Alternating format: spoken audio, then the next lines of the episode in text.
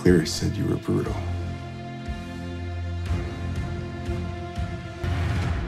I can be. Well, it's been a long time, but we're back. I mean, it's been less than a calendar again. year. It Yes. has, exactly. And unlike normally, it's actually not really our fault this time. No, that's very So- true. You know, there, there, there was nowhere to record. What could we do?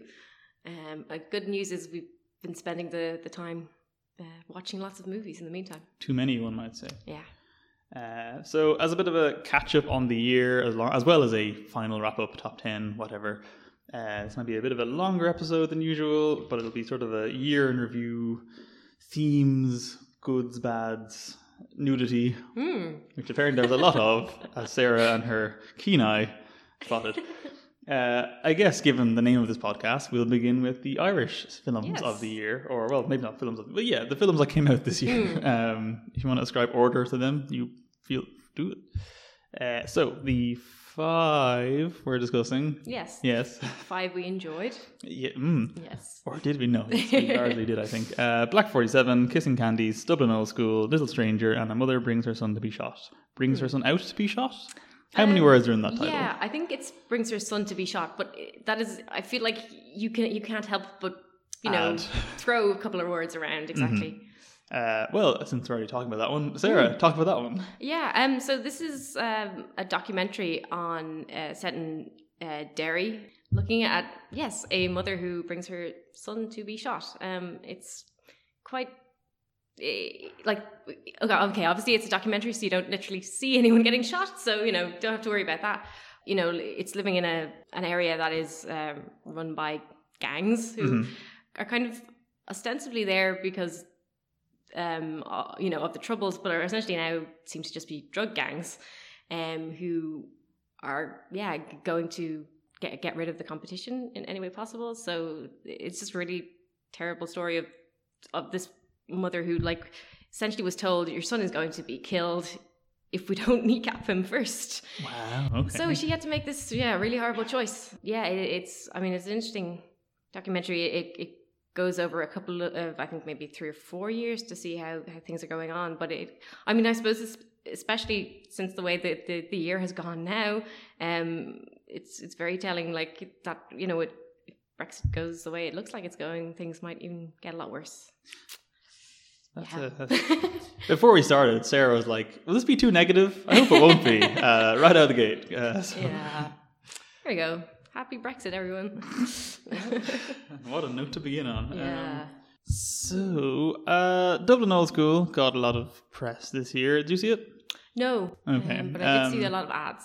A lot of ads. It was very hyped and very. And I haven't seen the stage play. You're more theater than I am. Have you seen the stage play? Mm-hmm. No. That's fine. These are things you check before you start Yeah, that's recording, fellow is- listeners. Yeah. Uh, it's quite good. I didn't love it. So it's Emmet Kirwan, um, based on his play about a. I don't know the lingo for cool kids. Uh, Dublin scene sesh person. It's Hmm. all just techno and yokes, and I never knew yokes was like the the term until in, like, two years ago. drugs? Yes. What? Okay. You didn't know either. Oh, thank God. So yeah, yokes is like MDMA or Oh, pills okay, generally. okay. Uh, I was assumed like that's too stupid sounding of a word, Hmm. but apparently that is the actual adopted lingo is like got any yokes, Mm-hmm. which sounds horrible in my vaguely D4 accent and isn't right. But you know, anyway. Um, so yeah, it's all about that scene and techno, and then his brother is an addict and sort of returns to the fold, and it's it's sort of one of those comments on like fading youth and Mm. the slippery slope from being like aggressively into partying and how that can lead you into addiction and you need more in your life than just parties and Mm-hmm. even though it does its best to make partying look amazing and like the best thing you should do and get high all the time with your friends on beaches in Bray or in Wicklow whatever it was uh, if there's one thing I didn't love about it it's that this really works better in the stage play is that Emmet Kirwan will occasionally lapse into his the thing he's pretty well known for, which is like his sort of spoken word poetry stuff, which I like in isolation. Like there's that one that came out around was it for appeal? I think it was. That was all. It was like a short film that went through the round. That was really good. Mm-hmm. in a film context, to just Okay, uh, every yeah, now and again, yeah, just drop into that feels really awkward. And then at one point, he's with um, Seána Kerslake, and then her character starts doing a voiceover, and it's like, what is this weird universe where everyone just has the same sort of register of spoken word poetry that they do in, in not even like external monologue, internal monologue that only they can hear, and it's, Okay. it's distracting and weird, and it happens like five times too many. But aside from that, it is a very, mm, I suppose, like quite loving portrayal of Dublin. Mm. Uh, even though it doesn't make it look like a particularly clean or nice city, but it does make it look like a fun place. Okay. Um, I, yeah, I didn't. I definitely didn't hate it, but I do think the spoken word stuff a little goes a long way, and there's way too Mm. much of it. And I- but again, that's just me being a philistine, perhaps, who hates rap music and doesn't like poetry very Mm. much. Who knows? Yeah, that actually that kind of reminds me a bit of uh, Sing Street, which I actually Never I, saw I very really I, okay. Well, I mean, I, I really enjoyed it. I, I think it is like a great mu- musical, uh, Hmm. and like a lot of performances are really good. But what it reminds me in particular of is uh, Jack Reynor plays the sort of older brother character. Jack Reynor, the punching bag of this podcast. oh, now I feel bad Giant baby up. man on a horse. I've never forgotten that. No, he he does a he does a great job in it, but um, his character is I think twenty one, and he's supposed to be like this kind of washed up, like he like you know went partied too hard in his youth, and now he has kind of nothing to show for it. Um, you know, so it's basically he's passing on the mantle to his younger brother, being like, you know, you have to like go and live out your dreams like I didn't, and it's like he's twenty one, like holy shit, how how like bleak is Ireland that we we like You're legally dead, but 22. Yeah. Yeah. Wait, that film's only what two years old? yeah yeah How old is he in real life? Like 35? probably but you know. 21. yeah um, Are we lacking so completely in younger actors? We have to use the, Possibly, the yeah. same three people.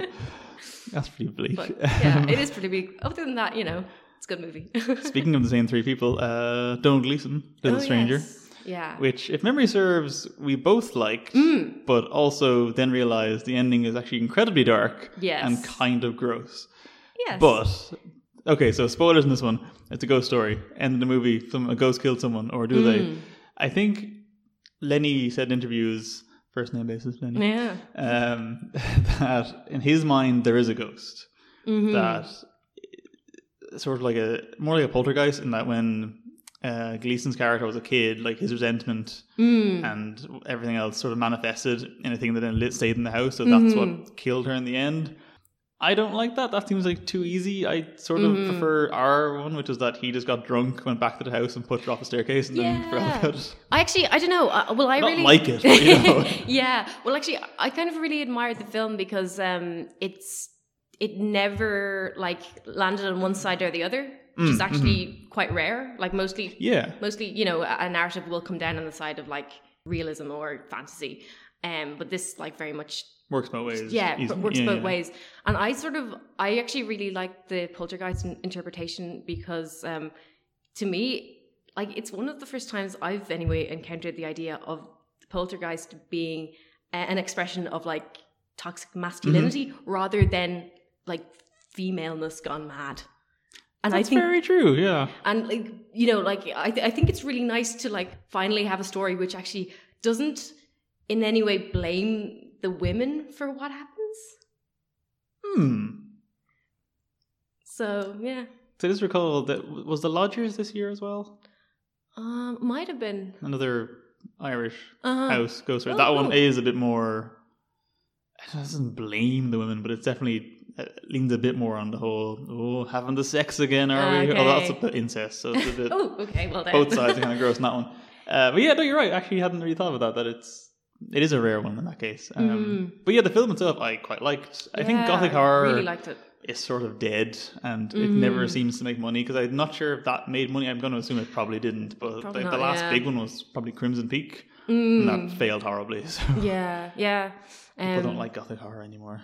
Although Hill House did well, which you know Yeah. you loved so much. oh I loved it this is the So TV review section. Not going into it. yeah, let's stay away from that one. Uh, actually, I would contend that um, that possibly my favorite film of the year, Unsane, which didn't necessarily do that well either. No. But uh, I, I would I would argue that that is very much gothic horror. So maybe we'll maybe I can like expand on that thesis. Now that you said that, I can see exactly what you mean. Um, yeah, like the aesthetic has changed, but otherwise, yeah, that's Mm. all right. Cool, we'll get that later. But Um, we'll see. anything else on Little Stranger? Um, I kind of really admired how it sucked me into like being sort of bored, and then it was like, holy shit, it's not boring at all.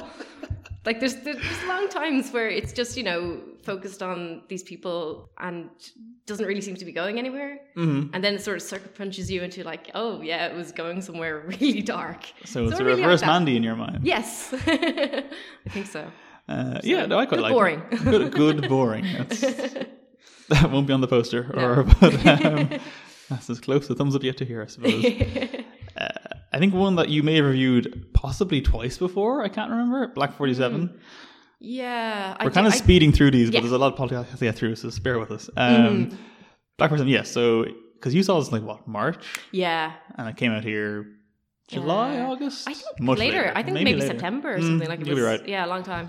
I've been informed by other people in the know that the version that like you would have seen, opposed to the version Oh. I would have seen, is different. Oh. And they'd finished special effects. So if something looked really bad in your Ah. version, that's since been fixed, kind of. That's interesting. I mean, I really admired how much was like practical effects, Mm. and, and and I thought it looked pretty decent. But maybe that's one place where I like have a very low bar for for passing. I don't know. Well, I've been told that it's mainly in the. Remember at the very start when he's he just comes home and then it's it's the actual like title Oh, shot where you see the Yes. I forget the name of that kind of building structure, okay, the kind of plantation structure. There's a name for it. When you see those in the background, that's all CGI. It's like all the thatched cottages, kind of. Yeah, yeah. kind of walled off um, plots of land. Uh, Mhm. that's not real, obviously, because it's all gone. Mhm. Um, I remember watching it thinking that it looked a bit hokey, but apparently that was intentional. Like it was meant to look like a matte painting, which Oh, okay. is fine. But matte paintings in live action compared Okay, to with yeah, real yeah. people walking into them look really over stylized and weird. Uh-huh.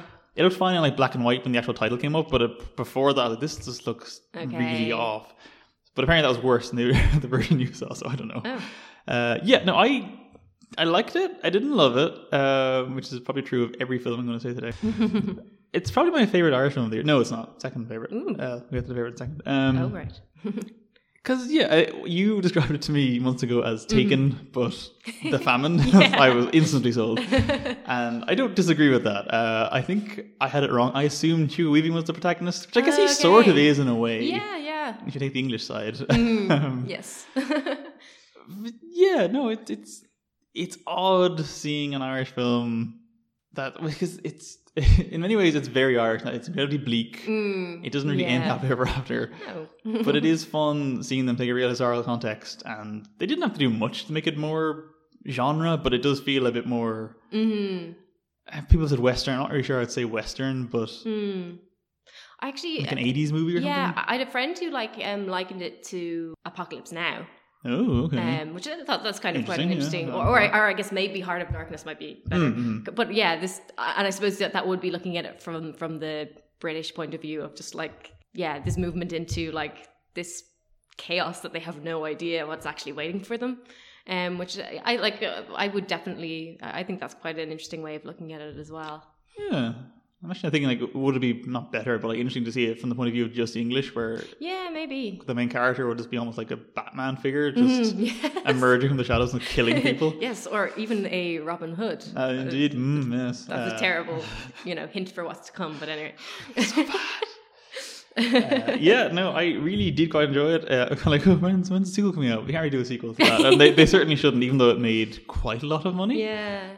I think, yeah, there was, I saw Scanon put up the top five highest grossing Irish films. It was four, I want to say, and like Damon and Ivor was two, and that was Mm. Upsetting to see. you didn't see Damon and da- Damo and Ivor, is that it? I haven't, but yeah, I've kind of stayed away from it. Apparently, for- like, yeah. it's the IFC, or IFC? um, What's our classifications acronym? yeah, Uh, Irish film. Bowl, Yeah. oh wow, this Okay, is we're, we're out of practice. let's gloss over this. what I was going to say was yeah, like their actual advisory thing mentioned that it contains like severe stereotyping and stuff. So even their Whoa. yeah, like that's how bad it must be on that front that they had to put that advisory in there. That's amazing. It's pretty funny, but not not good. Okay. Um, yeah, Blackberry Seven's pretty good. Watch that one. Mm. Uh, Yeah, like maybe we could have like a a 1916 movie next or something. I mean, I, you know. I doubt they did that for a few years because RTÉ did that and Yeah. not, no one liked it apparently. So they Yeah, probably still no, need I that, guess not. that IP for the moment. I, I, I yeah, I don't know if, if it was like made com- like kind of a fictional version of it or something. I don't know. Mm. Maybe it could work, or maybe even like mm, some sort of you know, not necessarily GPO kind of stuff, but like someone off to the side, what they're up to. yeah, I don't something that know. wasn't GPO focus would be good because Yeah. again, you can't replace Big Liam. Yeah. uh, and Mm-hmm. What's his face is dead now, so you can't get him back for Dev either. Mm. What's his name? Oh my god, Oh, Alan Rickman. Alan Rickman. It's like it's not Alan Cumming. He's alive. Alan Rickman. Jesus Christ. Yeah. As you've seen, listeners are or heard rather that our penchant for forgetting names is certainly not lost. Even the name Yeah, of IFCO. practicing. IFCO. That's what it's called. Good. got there in the end. Uh, yes, but to what I briefly alluded to, my actual favorite Irish film of the year Hmm. is Kissing Candice, which it's another one of those. You know, like every Irish film is the same thing. And that- that's very sorry. That's very untrue. But they're always quite bleak social dramas about people in isolated communities feeling isolated in their communities. Mm-hmm. It's always like a small town or something. And this is, I think it's Hmm. is it Drogheda or it's somewhere like North Dublin. That's very, very isolated. But the reason it stands out is because they just took that, not generic, but that sort of quite well trodden ground of here's someone who hates where they live and wants to escape to like a better life, and just portrayed it in a really artsy David Lynch kind of way. Okay. So it's just really weird. The visuals are very heightened and overly colorful, and the editing is odd, and it's it's more waking dream in terms of its narrative logic Mhm. rather than actually like A to B coherent. And I mean, I'm I love Lynch and all that kind of crap, so I really enjoyed it. And I think if you're going to keep telling that story, which I guess is a very relevant story, and it's Mm. one that it seems to be what gets made a lot, so obviously it's resonating. I'd like if they did just experiment more with the structure instead of doing another really bleak Irish small town drama, which most of them, let's be Mhm. honest, are. And like it is bleak, and the ending's pretty bleak, but it's weird and it's odd, and Mm. it doesn't really feel real, so it's better, I Mm. guess. But yeah, I really enjoyed that one. That was quite a nice surprise for the year because again, the rest of the, the things on that list we just listed are all very realistic. They're all very Mm. down to earth. But even like Little Stranger, it's quite yeah, I mean, it's got a straightforward and- narrative. yeah. To But even like stylistically, as you said, there's no real ghost stuff in it. Like it yeah. doesn't. Like obviously there is ghost stuff in it, but it's it's so grounded in a realistic aesthetic that it, it Mm. could be either way. Whereas this one is very much no, no. This is a heightened, weird, not Mhm. real version of reality, uh, and it's really, really good. Hmm. Uh, so yeah, that, that's our quick wrap up. Actually, yeah. So, what's your favorite Irish film of the year? Um, I would say mm, probably The Little Stranger. You nearly said Black Boy Seven, and you changed your mind. uh, interesting. All right, yeah, good. yeah, I mean, Lenny does make a lot of films. yeah. That's out of the way. The other kind of catch up thing to do now is we've. Well, first of all, I will give you the official top five Film Ireland of the year, films of the year, as voted for by all of our contributors. Uh, in fa- fifth, sorry to bother you, four Hereditary, three Phantom Thread, that's the one I want to flag up, two First Reformed, and one You're Never Really Here. Now, Phantom Thread is not in either me or Sarah's um, top tens because we've elected to ignore every Oscar film from last year, even though they came out here this year. Because I don't know, I just hate that thing because it, it's always like you get to American top tens Mm-hmm. in a given year, and they're full of all these films, and then we don't get them until a year later, and then I just feel like our top tens look weird and back out of date because of it. So. Mm-hmm. I quite like Phantom Thread. Uh, Mhm. Sarah, less so. Um, Yes. so let's quickly discuss Oscar films from 20. Hmm, how would you word this? The 2017, no, 2018, sorry. Yeah. 2018 Oscar films that only Hmm. came out here in 2018, but are technically 2017 films. Yes. It's a good Extravaganza. catchy title. Oh, the acronym will be unreadable. So that'll be mainly Phantom Thread. Uh, the list I wrote is not on the page that it was. Ladybird, Shape of Water, and maybe Three Billboards. yeah, which sure, they're all they're the- all movies. They are certainly can- all We movies. can, say, we Um, can say that for sure. I guess I guess start in Phantom Thread. Yeah. Uh, Sarah, why why do you hate it? And why is Paul Thomas Anderson the bad man? yeah. So I think it's because I'm kind of sick of movies that use women's pretty harrowing experiences to like further a narrative about a man. Well, I think feel like that always happens forever, but I think at the moment it's just kind of particularly frustrating because I guess there's like lip service being paid to the fact that like no women you know are people too women deserve to have their own stories. And yet we still have like so many stories that are just like worshipping like assholes because they're creative. Yeah, no, I'm not a fan of that whole logic of, especially in a post Elon Musk kind of world, Mm, yes. Championing creatives over their shitty everything else. I, Mm. yeah, I, I'll agree with you on that one for sure. Uh, I think Phantom Thread because we did discuss this before. Mm. Uh, thing lost the time. yes uh, I really liked it when I saw it, and then we talked about it at length, and I was like, you know what, you're right. Uh, but I'm going to back around to liking it again now, even though I don't disagree with you on the like the politics of it. I just think because I've never loved Anderson. Um, Okay. I've always sort of admired him, but I've never liked most of his films because they're quite boring. Mm. Uh, but this one I got into because it has a very odd, off kilter black sense of humor to it, where it, Mm. there's no jokes are really jokes. It's just yeah it's really deadpan. And I just I quite I kind of I really got into the sort of the tone of it and the that sort of wittiness, and also it has one of the best horror moments of the year with the ghost. yeah the ghost that is good It was really genuinely creepy. Um, and the performances are really good. And even though I fully agree that it is, Mm. it's weird and bad and abusive and messed up. And again, this isn't justified because it's a man that wrote it, but it's like, well, she has agency and she just uses it weirdly yes to help him. Uh, although I don't know, it's a sadomasochistic thing. I'm not sure how to look at it or judge it. It's, it's odd. it it's is a really odd. odd film. and i don't know like there's definitely been some very weird responses to it as well Hmm. you know like I saw someone you know like i quite you know uh, quite like their you know their views in general but saying like yeah but at the end you know um he's like you know he's poisoned by his wife. Um and that's yeah basically they i suppose just to, to fill in any listeners um this movie yeah it's about this guy who is sort of gaslighting this woman but eventually she decides to poison him and th- they kind of end up in a symbiotic relationship where he enjoys depending on her when he's sick and she Yeah. enjoys poisoning him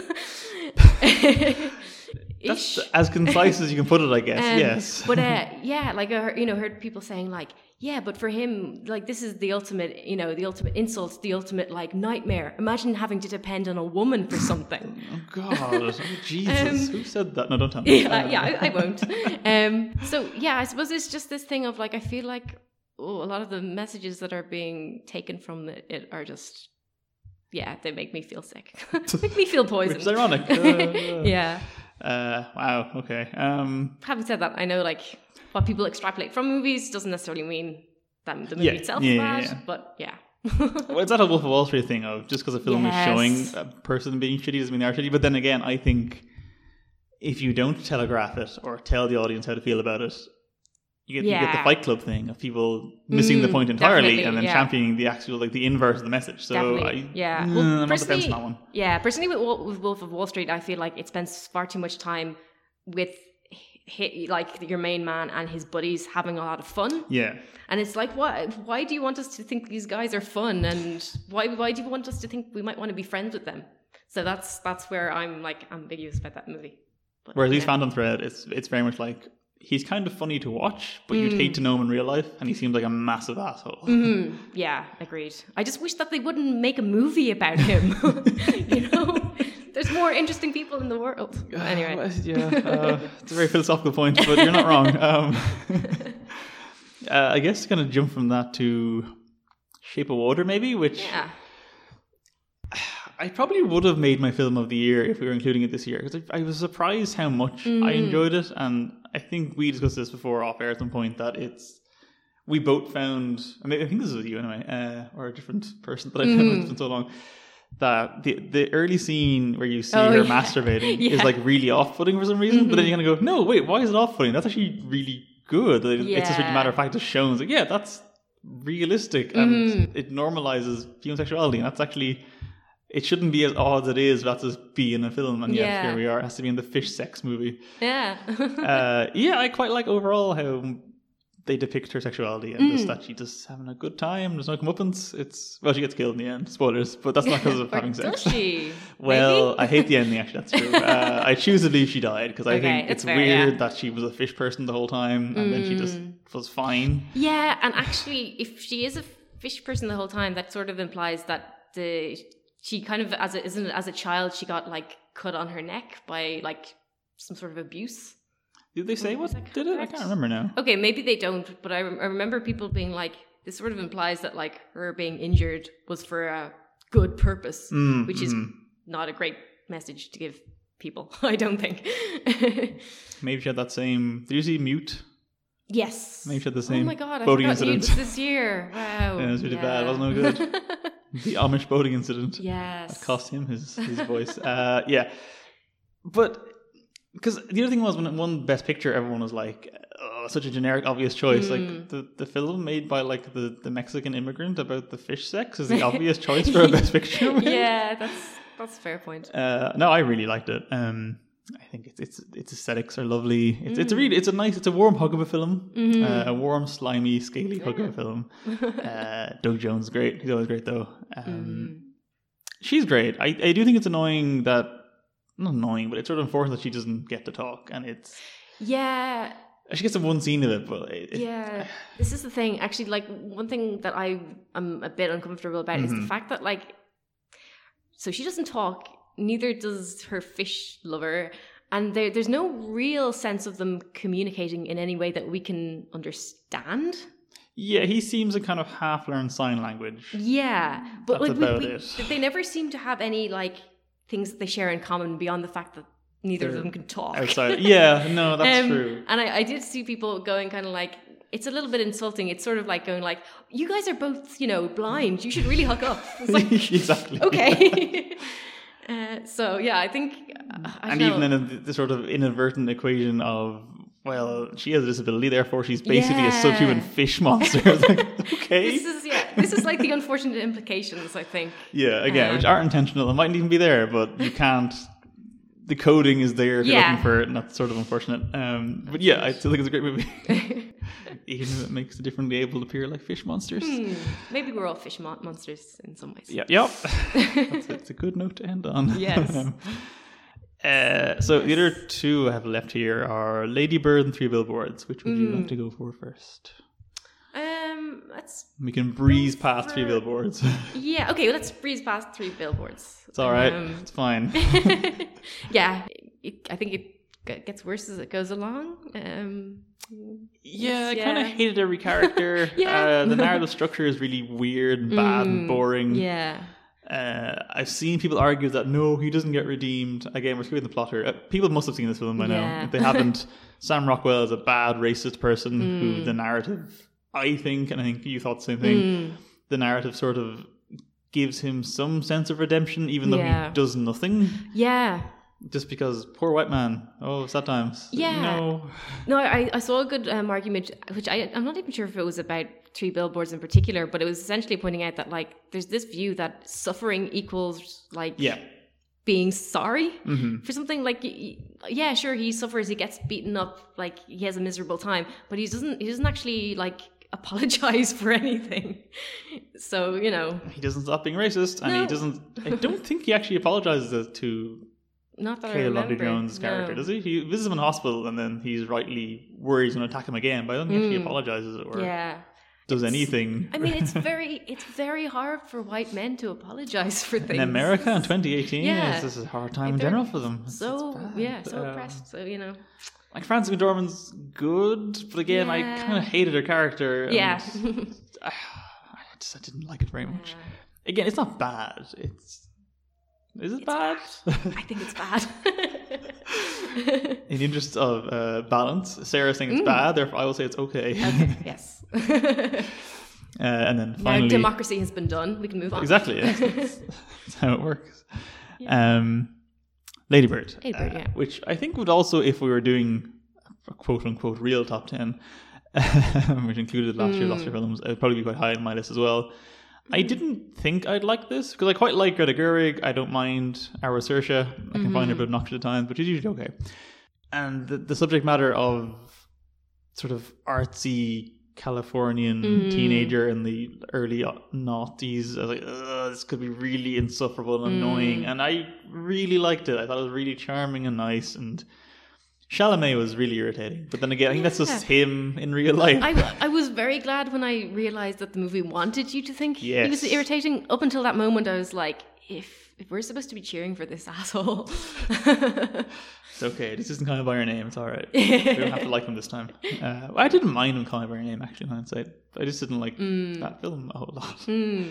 But yes, no, he was really obnoxiously irritating in this movie. But again, that was the point. yes, Uh, I still think he, I can't get a gauge on what age he looks or is. But I know he's like his Yeah, mid yeah. twenties by now, but he always looks either sixteen or forty, and I don't know. he's an odd one. yeah, agreed. He's like a weird ageless baby that just Mm, shows up. But yeah, yeah, because again, Greta Gerwig made uh, this film as a sort of vaguely autobiographical, not vaguely, I think it's quite autobiographical um, film. Again, when you hear writer director self insert character, like, oh god, this is not going to go well. But again, it was lovely, and I think it's getting to the point where our generation can start looking back on what is almost 20 years ago now and kind of go, ah, nostalgia. And it was, you know, kind of cute seeing the, the computer room, the one big dial up grey block of a computer. It is weird thinking that 2002 was that long ago, Yeah. and that we're that old now. uh, but yeah, it's it's That's it, it's yeah. odd seeing nostalgia for our own childhoods, to Yeah. just someone else's 80s childhood. hmm Yeah, but yeah, did you did you did you like it? yeah. I did. I liked it. I kind of wish it had been focused around Saoirse Ronan's friend instead, because I thought she was Mm, okay. a nicer. Well, she was a nicer character, Yeah. but I thought she was also just kind of more interesting. Um, and I guess maybe this year I'm too focused on wanting to see nice people get stories. um, I, at times I found it hard to enjoy it because I just felt that that uh, Lady Bird was just just annoying, you know. Um, and um, I don't know. Th- there was some some parts of the movie kind of annoyed me but. I remember someone pointing out that um, her first boyfriend coming out was sort of literally like a punchline, which is kind of Yeah. unfortunate. I actually totally forgot about that entire subplot. Yes, that was Lucas Hedges, wasn't it? yes, yeah. And then he was also in that um, conversion therapy movie, which is out he? mm, Oh. soon. Oh, that's weird. Okay. Sorry, I was like free thinking here. No, no, Um, no, that's a good point. Yeah. yeah. Um, so I don't know. I, I felt like there was kind of a little bit of like I don't know, just like is it white? Is it white feminism to just be like, you know, someone else in my life is having a crisis of conscience. You know, they're like dealing with their sexuality, but I'm upset. So you know, this movie should be about me. I will say, I'm glad for the sake of again balance that you are ragging on men and women. It's good. yes. you see, people, this is what true inclusivity and intersectional commentary looks like. This woman here. yes. uh, yeah, no, I don't disagree with you. I think there's stuff in it that was problematic and that was again quite irritating. She, because Saoirse Ronan, for all the praise she gets, I think she can be she can lapse into irritating incredibly easily and incredibly quickly. And this one, I guess, because the character is written that way, it's sort of hard to. Mm. Maybe it cancelled it out in my head that like the character is meant to be irritating and I find her irritating anyway. So I was like, oh, this is fine. Yeah, yeah, I agree with you that everyone else around her almost is a more viable protagonist, where she's just this. There's no real hardship. Well, there's no, there's some hardship for her, but I felt so sorry for her mother, and Yeah. I never felt like that was justified. There was no real point, justifiable comeuppance on Lady Yeah, Bird's part for the how much of an asshole she was to her mother. That's a good point, actually. It's sort of like hereditary in some ways. Uh, yes. I like the way we're like dropping these little things in Yes, because our top ten will be five seconds and done. We'll discuss already. So that's last year's Oscar films Yeah. discussed. Was Call Me by Your Name in that list too? I guess it must think have it must have been. But been, we definitely discussed that before. We so did, yeah. We, we got comments Got in, we got in a lot of trouble. from one Twitter person in particular who I doubt listens anymore, but if they do, Yeah. hello to you. so, Sarah, please regale us with your weird moments of the year, Okay. which my quotation is naked men at random. yes. Or all of a sudden, what was it? One of those two. Um. Yes. Both of those things.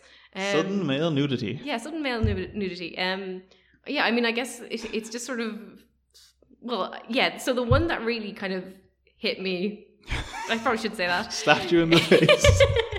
was um, uh, the moment in Hereditary. Mm-hmm. People remember near the end, a naked man just appears um, in He's like in the Yeah, background, kind of. In the, is it's Well- there, or is there more than one? Is it more than one, isn't There, there? there is more than one, but it's the first one you see. And um, Who's the first one you see? The one I'm thinking of is when she goes downstairs and there's the guy in the kitchen and kind of pans to him. And he's like smiling and Yeah, nodding. oh yeah, yeah, yeah, that okay. one. is that the first one? All right. I yeah. think think it is, yeah. Um, and like as I'd been saying to to you, Richard, before we uh, we started recording, that um, a lot of that film I found quite funny. I, I like I kind of thought it was supposed to be sort of a black comedy or something. Um, but that was the the moment where I was like, this is not funny anymore. I am so terrified right now. Um, Uh, and yeah, then I was watching um, uh, Roma just just today, and not as terrifying a moment, but there is also just it is sort shocking of and very sudden. Yeah. just this um, guy, uh, yeah, in also in a bedroom, uh, doing some sort of martial arts with like a big pole. Not a euphemism. Not a euphemism. Um, and yeah, it's just like just another bizarre moment of of uh, male bedroom nudity. I think that one's more bizarre because Maybe yeah. Uh, well, it's much longer. It is. Again, no, no euphemism. the scene goes on for an extended period of time. I'm trying to say, and it keeps cutting back to her in the bed, Yes. just like bemusedly smiling, like she has nothing to add to this conversation and just doesn't really know what to say, Yeah. which is a nice mirroring of the audience. I feel. But it was odd, and it's a solid like two minutes. I want to say of him Yeah, just doing these weird lunges and the actual. Everything I say is going to sound bad. The actual stick technique is quite impressive. Yes. But you're distracted by the fact that he's just naked, and it's just weird, and I don't know why he's doing it. Because is that post coitus or pre coitus? Like, is yeah, he? I don't know, know. what's happening. There. Is there no coitus? Well, no, I guess there has That to is be. the coitus. But Oh yeah, there has to be right. Plot reasons. yeah, Um, plot reasons. If someone hasn't seen Roma but knows vaguely what it is, it's making a very odd image Oh, of what yes. that film is like. Um, don't say that with such enthusiasm. That was. oh yes. God. Um, so the other trend that we sort of decided we talk about is, and this is so specific of a thing that it's kind of mad that Mm. Yeah. there's two films in the space of, I think actually an American release is probably the same month Yeah. almost, uh, both featuring black characters using a white voice to, I don't know, screw over the system in some way yeah. but it's like it's a major plot point in both Hmm. movies. Uh, one is obviously BlacKkKlansman, which is based sort of on a real thing, and the other is Sorry to Bother You, which is not based on anything, and it's just absolute insanity. uh, but yeah, it's it's odd Mm. how specific that is. Uh, I don't really know what it says about anything. If it says Hmm. anything about anything, maybe it doesn't. Um, on a very basic level, yeah, sure, it makes sense that black voices feel so marginalized and ignored that they need to Mm. pretend to be white to get anything done. I think it's interesting that in both cases it is them using the white voice to sort of take down white hierarchies to some extent. Well, mm, maybe not. Sorry to bother you so much. Although it's hard Well- to really say what that's about. Yeah, no, I, um, I was, yeah, I was kind of trying to tease it out myself, um, today, and I, I was thinking, like, for me anyway, it's sort of it it says a lot about the, the wider like aims of the movie. I feel like both both times it's an attempt at kind of assimilation. So Yeah. I mean, I guess that's what we were already saying. But the interesting thing is the assimilation totally works Mm-hmm. in BlacKkKlansman, and it totally doesn't work in Sorry to Bother You. As in, Hmm. they do they do both like sort of trick the people they're intending to trick, but in Sorry to Bother You, that leads to like much worse chaos. Like to it- put it very mild, yes, Yeah, that's so, one uh, word for it. for my money, it's kind of sort of Boots Riley saying like assimilation will not work, yeah, or, or or it might work, but it will lead to a much worse world. Mhm. 'Cause Um, that's also like BlacKkKlansman. He uses that voice only on the phone, and then he's back to like his regular persona the rest of Yeah. the time. Whereas, sorry, sorry to bother you, the whole point is that he has to kind of keep using it, and yeah, it sort of destroys him, and like it ruins. That's the thing. Like, it ruins the relationship with Tessa Thompson. Whereas Hmm. in BlacKkKlansman, his relationship is fine. yeah. Um, and and and like it, it, it kind of leads into his wider shtick, which is like I'm the good guy who's going to take the system down from the inside. Mhm. Whereas, you know that that does not happen in Sorry to Bother You whatsoever. um, well, no, no, I suppose it doesn't. Um, but also, I think that leads into an interesting point, which is. BlacKkKlansman uh, is another film which I thought I liked Mm. until I talked to you, and I went, "Oh wait, no, no, no." Um, but you linked or retweeted a thing which I didn't actually realize was Boots Riley, Mm. uh, but it was Boots Riley giving his sort of I don't want to say takedown, but quite I think, well argued, reasoned analysis of why BlacKkKlansman sort of failed, or maybe not fails, but is it's the wrong time for it. It's the wrong message for America this era. Uh, I can't fully remember the argument, but if you can, I'm throwing this to you now on the spot. Go for yes. it. Uh, okay. So I, I think like one of its main points is that yeah. So it is based on an actual Mm-hmm. uh, like au- autobiography.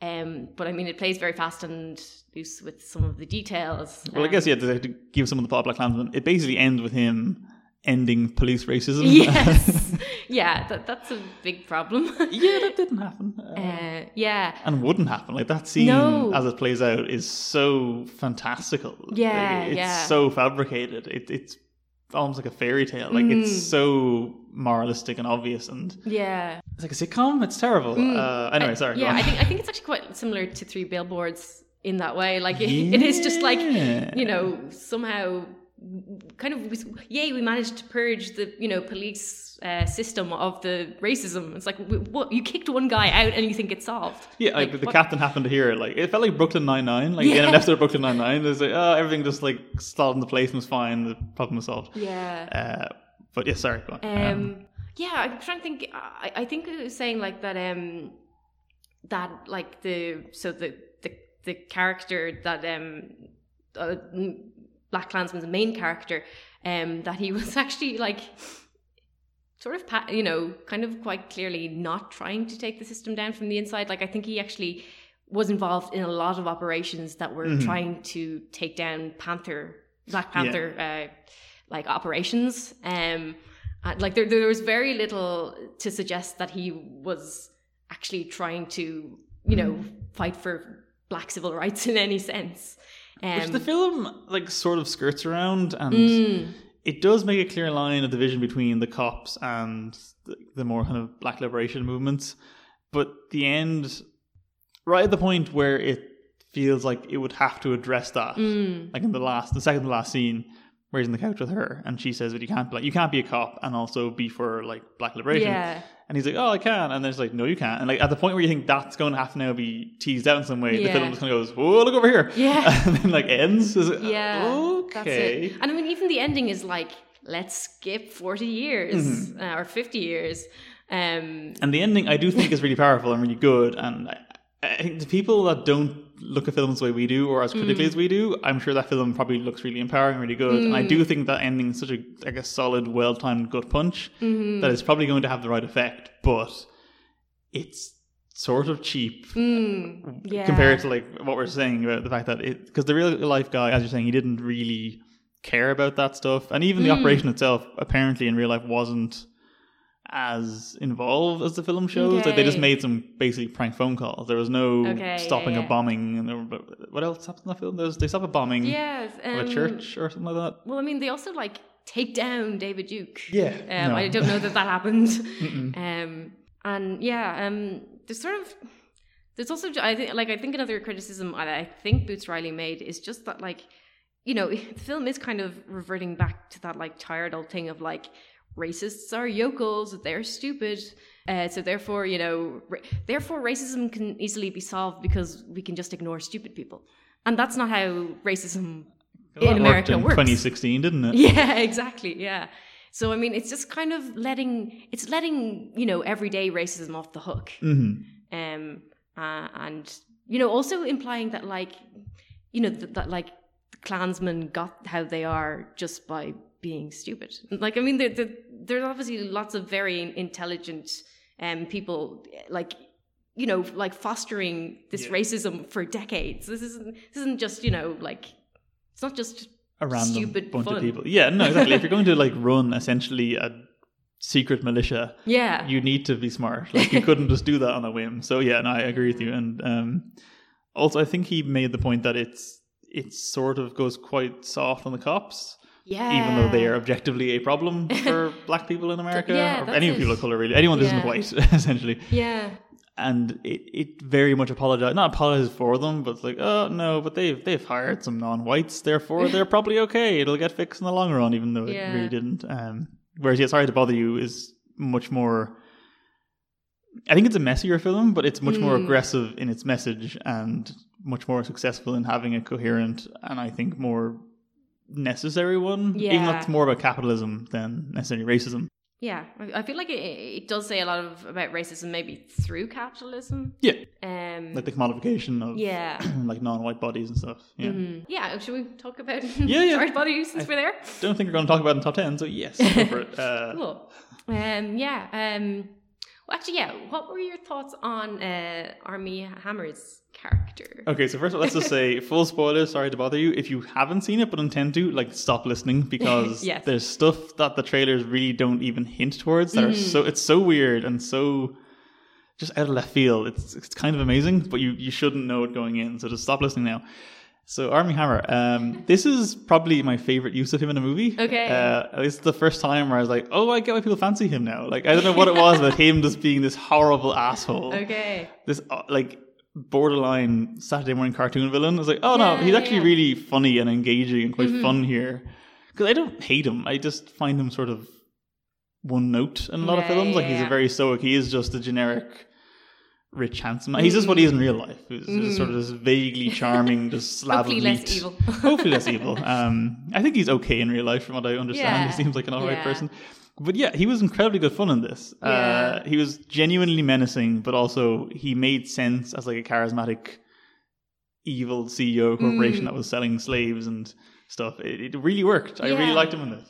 Yeah, it actually like I was kind of thinking about it after seeing it, and like I'm, I've sort of somehow managed to convince myself that bad guys now have to be funny, and Mm. it's I think it's because like bad guys in real life are so cartoonish. Like it's it's gone beyond the like you, you can't look at them anymore and actually Yeah, take them no, seriously.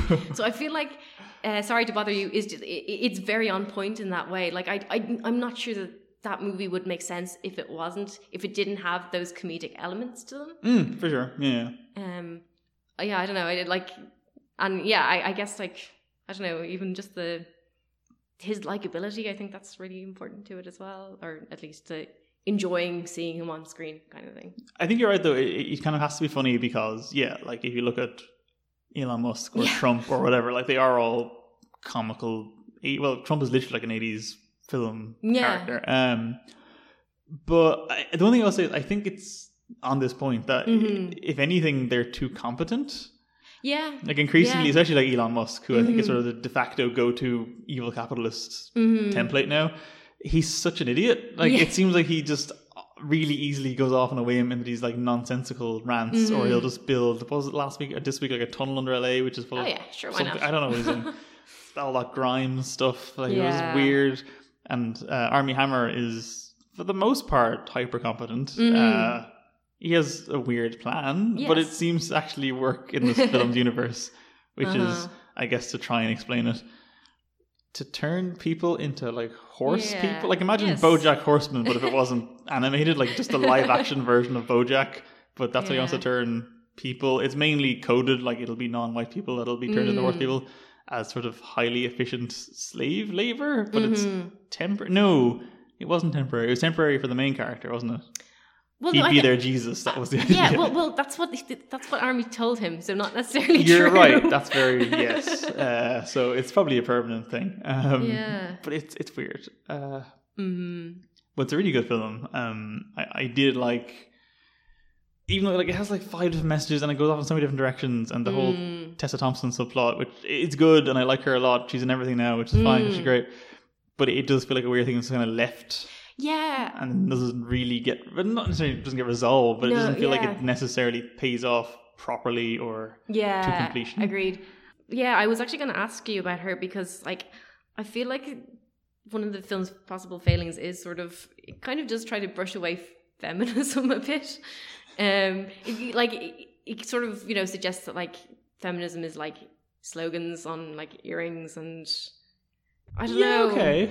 I, I I'm- think I'm being a bit harsh, but I've I also feel like It's your trademark, so you go for yeah, it. that's it. I also feel like there's, I mean, there's one, there's one woman in the movie. Do you know? Okay, sorry, there is, there's one, uh, one white woman who um is like a secretary or so, not even secretary. She has some sort of Yeah, no, you're right though. Like it's, it's basically one main character Yeah. with like proper speaking role. Um, Uh, huh, I didn't even notice that. So like, yeah, I, I just kind of feel like, um, and I remember like yeah, actually Boots Riley like addressing the fact that there was like one female character in it, and I was kind of Alright. like, this is before I saw the movie, so I was kind of like, is this going to be the sort of the slight disappointing aspect of it for me? So I mean, it's not terrible, and actually, I did think it was it was it, like it was good that they did sort of imply like the fact that she.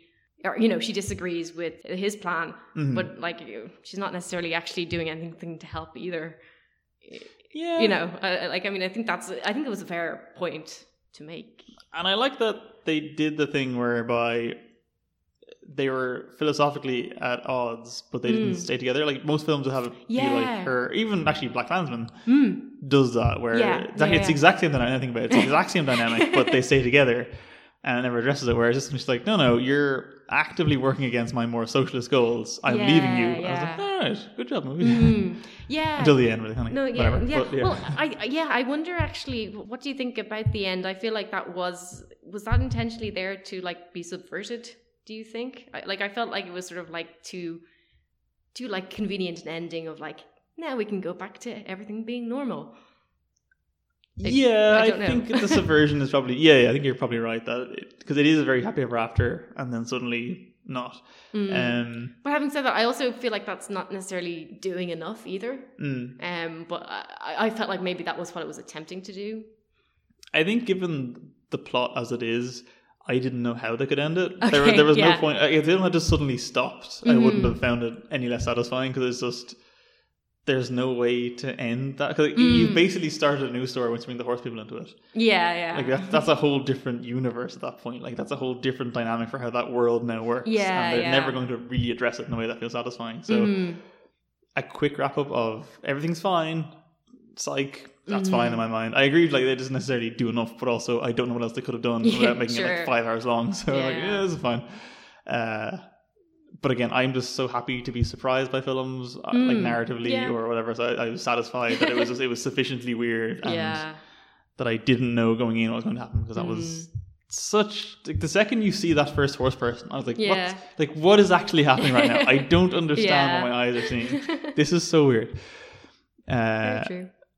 so skipping Hill House, Mm. um, motherhood as a horrifying thing. Okay. Is, it's probably a fairly common trope most Mm. years, but I feel the last twelve months it's been a lot. So Hill House, obviously, Mhm. Hereditary, yeah. Tully. Um, there was a few more. Mandy, not so much. Mm, I suppose you could say Phantom Thread was all about like, She was kind of mothering him, yeah. uh, yeah, and I mean there was also wasn't it um, Oh yeah, his mother. His mother was the ghost. ghost. Yes, of course, yeah, yeah. um But I feel like Hereditary, especially, which I think we'll just discuss now because we're not going to discuss otherwise. sure. uh, Hereditary. Okay, so Hereditary. Here's my major problem with Hereditary. Mm. I loved it up until the last ten minutes. There's two bits. If you cut it, there's two things I want to cut out of that movie to make it like one of my favorite films of all time. Probably. Uh, Mm. if you leave the last, mm, how long? When he jumps out the window. So again, full spoilers. When he jumps out that window and like dies on the ground, and you see the lights around his body. If you cut the credits there, Okay. fine. Skip all that Paimon nonsense because Yeah, that was just so weird. and I didn't find it funny or horrifying. I was just Sure, bored Yeah. and confused and wanted to end. And if you cut out that one shot that shows inside, I forget the actress name, Aunt Lydia from Handmaid's Yes, Tale, yeah. inside her house, which confirms that there is like objectively a cult. Mm. Because otherwise, it's all just inference and Okay, it's, yeah, it's vagaries. And I think Yeah, you could read the whole film as just kind of like Little Stranger. It works as either there's literally demon worshippers Yeah. or this is all manifestations of her grief. Mhm. And I much prefer that. I hate the fact that there's a confirmed actual Yeah, supernatural yeah, element. yeah, I like it vague, so that annoyed me. Mhm. But otherwise, I didn't find it funny at all. I found it deeply upsetting. Uh, I think when the little girl dies, it's the way it's done is so impressive. Like, because you see nothing, you see the head uh, like ten minutes later, like really briefly, but you see Mm. nothing. It's all the sound effects, and the build up is so intense. And also, I think they did a good job in hiding the fact that she died so early.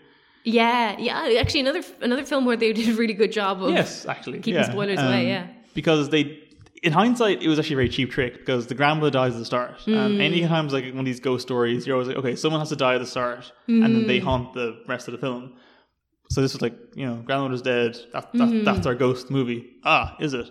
So that's kind of cheap because it just means an extra 20 minutes of them going, here's a fake movie. Oh, here's the real movie. Yeah, yeah. Um, but still, I think his reaction to her death is. I felt physically sick watching it. Like, I Uh-huh. just. It's so good. It's so well done. It's so understated. It's so just Mm. awful because I don't know how you would react in real life to that. And sure, yeah, yeah. his just catatonia is. Is that a word? Sounds good. It's catatonic is the word. Yeah, It's catatonia, like the. Whatever. We have degrees. his catatonia, his catatonicness, whatever you want to say, is so authentic and so believable. And so I think like that's how I'd react if I accidentally Mm. murdered my child sister in a car accident yeah. with a pole um, in a very convoluted series of events in hindsight. Uh, so yeah, I was not laughing. Although I will say there is one bit that almost made me laugh because it's inadvertently comedic editing, wherein Toni Collette finds the body Hmm. and starts screaming and crying.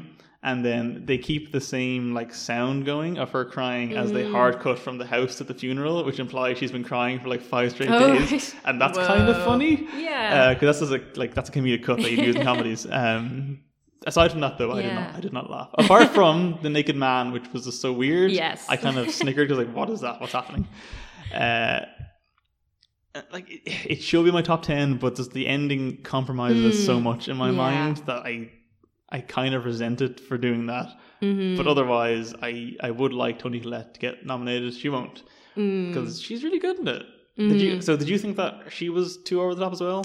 No, um, I like. I actually, I mean, I thought, um, you know, when she goes to the sort of grief counseling, you know, the circle Mhm, of people, like I was just like, holy shit, this is That's a great scene. That's yeah, really well like done. it's, yeah.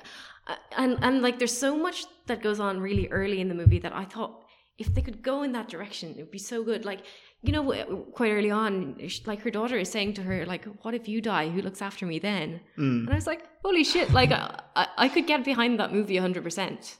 That that to me, like that's you know, like really kind of poignant and just interesting thing to think about. Yeah, like no, so I like I, I thought like some of the like some of the performances were great and, and I found parts of it like funny, but I thought they were supposed to be funny. Um They could well be because most horrors, it seems to be that they almost always work as black comedies. Yeah. Like Psycho is really funny, Yeah, and that's yeah. sort of intentional if you watch it like two or Mhm. three times. So it could well be that it's meant to be funny. Yeah. I don't know.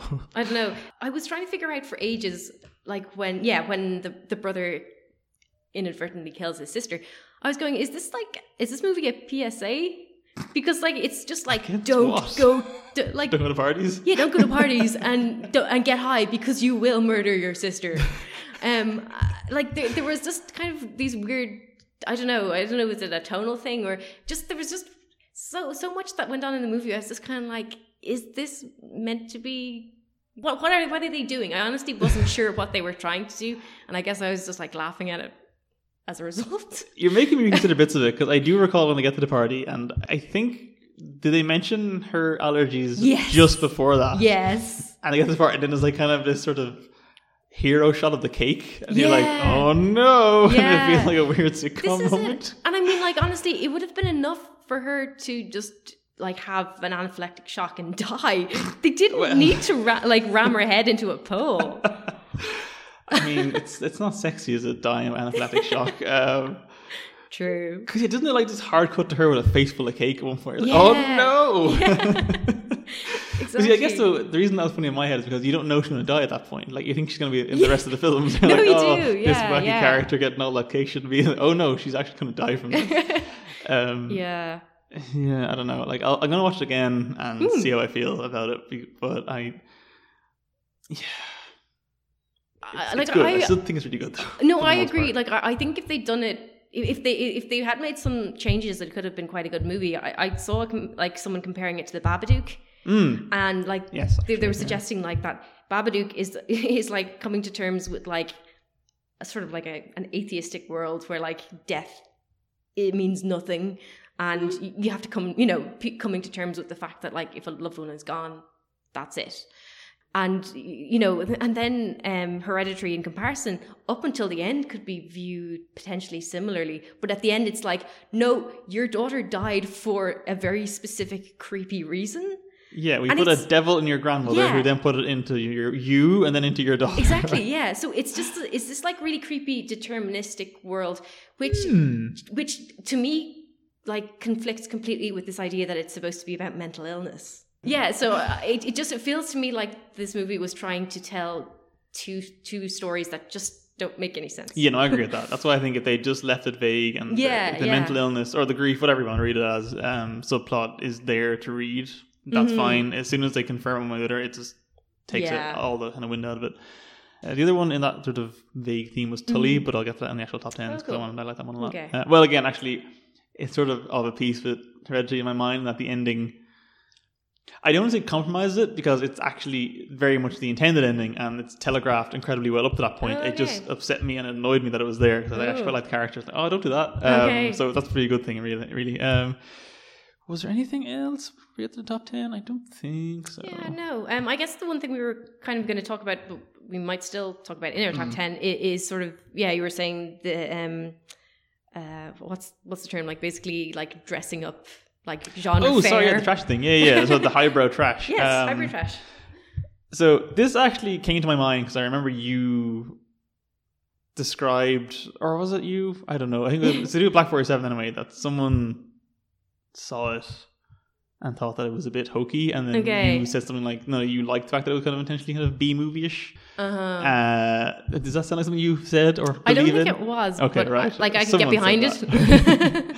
um, yeah, because that film to me did feel well, like we were saying, it's it, it is based on a sort of seventies, eighties, not prestige picture Mhm. kind of structure. Like it is, it's a revenge story, and it's a sort of a Mm. gritty exploitation exploitation movie. That's kind of Yeah. the, more the genre. I mean, um, and there's a fair bit of that this year. I think Mhm. Widows is probably the peak example in my mind of a film that because it's based on like a Channel Four series, and then there's an. American remake, I think, with Jada Pinkett Smith, which in my mind means it's definitely trash. Like I love Okay. her, but it's trash. Uh, whereas this was very much a no, no. This is this is the Oscar film of the year. Like it's from the guy that made Twelve Years a Slave. It's oh, it's very serious, and yet it's sort of this trashy girl fight Yeah. movie in points. And I and I did I did I like like I enjoyed Widows. I did, but I wouldn't have minded if it leaned more into the trashier side because the, the scenes that worked the best in my mind were like the ones she goes. You saw it, did you? yeah. When she goes like to buy the guns, and it's just Mm. sort of like, oh, I'll just use my fake Polish accent. Yeah. That was kind of fun. Like, if the whole film had that tone, like this is probably what it should be doing, Yeah. opposed to this very po-faced nature. Th- yeah, you're right. Like, uh, I like, I, I kind of just thought it was strange the way, um, you know, when they were going to buy the the cars. You know, the woman like she shows her ID, and I was like, okay, that's gonna that's gonna come Yeah. back later. It doesn't. No. uh, you- like I don't know. Uh, I don't know. I, I, yeah, like I definitely felt like that movie was so much exposition that I did not care about. I just wanted like more action would have been much more enjoyable. I actually thoroughly once the heist got going, like the last half an hour or so, I was great. Mm-hmm. Um, Yeah. And sort of in the same way, Ocean's Eight came out this year as well. Actually, Ocean's Yeah. Eight is another lady heist movie, uh, which I also really liked. And I think in both cases, I've seen this as a criticism of mainly Ocean's Eight, but films generally. Uh, actually, a lot of female-led films in recent years, like Force Awakens. Oh, Well, there's a shocker. oh, Sarah. um, that uh, like the whole Rey thing of she's too Yeah. good and she's Oh, yeah. by the narrative. It's fine. Same in Ocean's Eight, where like the heist sort of has no real hurdles, and Mm. I don't mind that because I'm of a weird mindset whereby I kind of hate hurdles in screenplays because they feel Mm. artificial to me. In that you know for a fact, especially in the likes of a Star Wars, Mhm. that it's a fucking Star Wars movie. Yeah, Your yeah. protagonist is going to be basically Space Jesus and win. Mhm. So any hurdles just seem like you're wasting my time. okay, yeah. And similarly with like Ocean's Eight, I prefer watching a heist movie go well because it's more like a kind of a Swiss clock thing of it's like a Mm. Rube Goldberg machine of seeing all the pieces on the place. Whereas if it goes wrong, it's like well, this is mm, whatever. Mhm. And I thought Widows again. The tension in my mind for Widows came from the fact that it was going so well that you, you kind of feel Mm. like movies require something to go wrong in this heist. So like who's gonna get killed, who's gonna get shot, whatever. And it's sort of it's fine. Uh, They, they kill a guy, but whatever. it's Mm, fine. yeah. They all get away fine. Daniel Kaluuya shows up and then he takes it. Then they get him back really easily. Mm. Um, I really liked when she kills Liam Neeson. Uh, Yeah. Spoilers, I suppose. Again, spoilers for everything. Just assume that going forward. that was a really satisfying moment. And the cinema I saw it in, some old woman, good woman yourself, and like started clapping. I was like, that's, that's kind of sweet. She's a feminist too. we should all kill Liam yeah, Neeson. I Um, should. But yeah, so the, apart from the last forty minutes, though, when the heist sort of starts, I I was liking it, but I was liking it more because I felt like I had to. And sure, yeah, yeah. Viola Davis is legitimately an incredible actress. Like Mm. she's phenomenal, but by like the sixth time she saw her just crying on command, I was Yeah. like, "Come on, please, Yeah. really again? We get it. You can cry on command. yeah. you don't got to do it every five seconds." Yeah. No, I, I felt like so much of that movie was just like something, someone does something and then they like explain what they just did in case you forgot. Yeah, sort of. like I, I, I, I, I just can't get over the, the fact that um, Liam Neeson, when he like makes his big reveal at the end, turns out he's not dead. Um, he's like, uh, he says to Viola, he says like, I had to save me, only me, and it's like, I know because I've just watched the movie. I thought the same thing actually. Yeah, yeah, I remember that. like to be honest i'm kind of shocked that like everyone was up and excited about this the screenplay i like i thought that the script was pretty poor I don't disagree. I, I am. I'm not surprised it got good reviews, but I'm surprised like the the fawning, glowing praise it's getting. That's really shocking. It'll probably get a Best Picture nomination. I'm like, Mm. all right, I guess. Yeah. Because I know it's trying to be about modern America and it's trying to be about like Mm. class disparity and whiteness and all that kind of stuff. But it's no. it's yeah no it, it isn't There's one quite well done shot, but it Mhm. feels out of place when Colin Farrell gets in his car and then it Mhm. holds on the outside of the car.